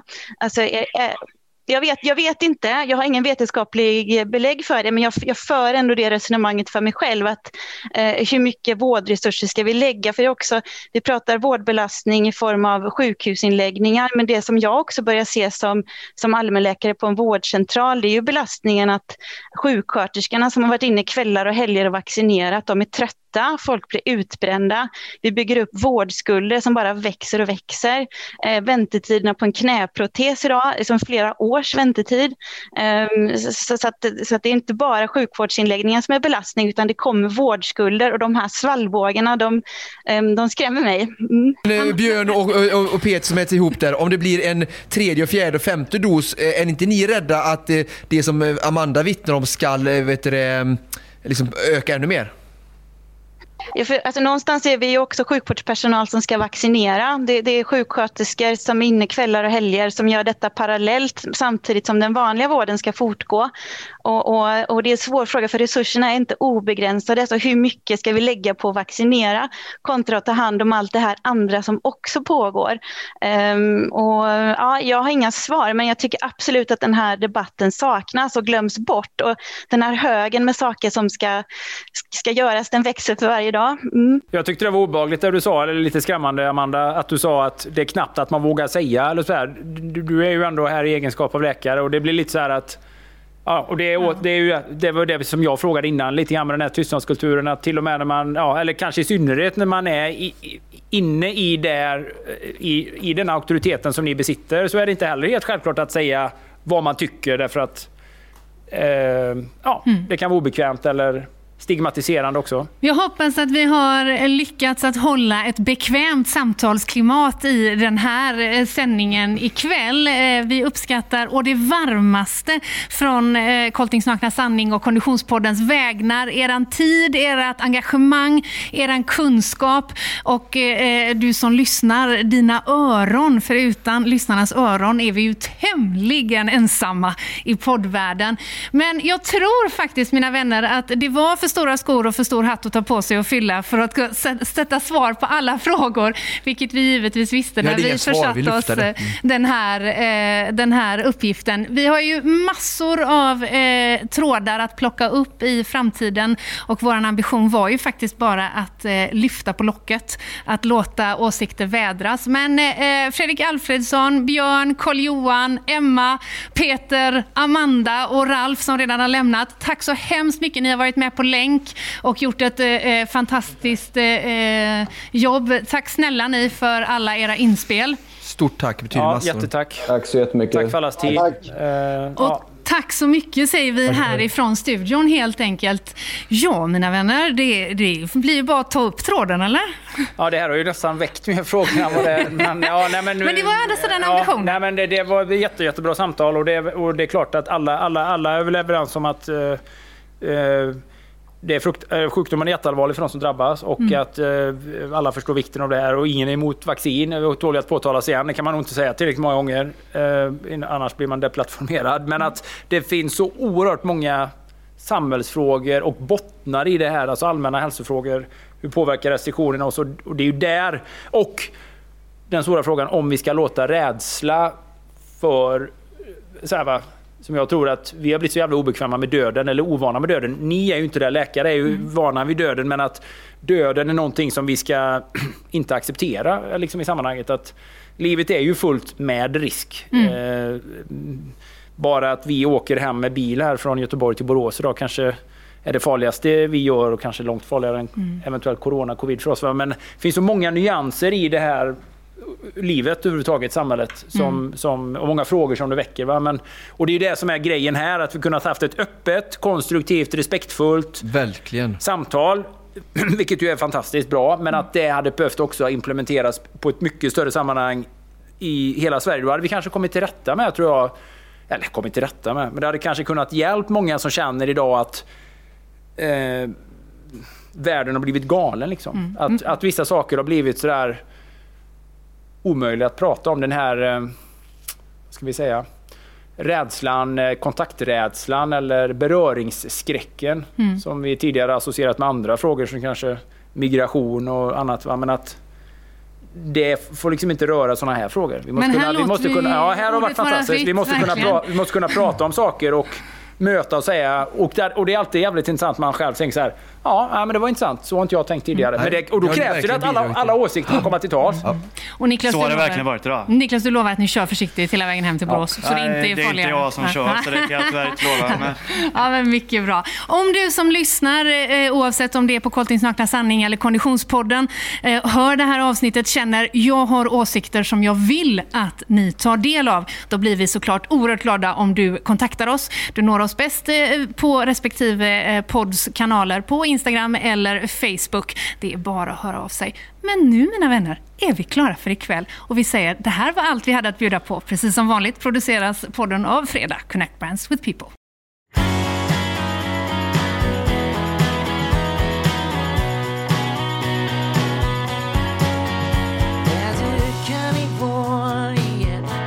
Är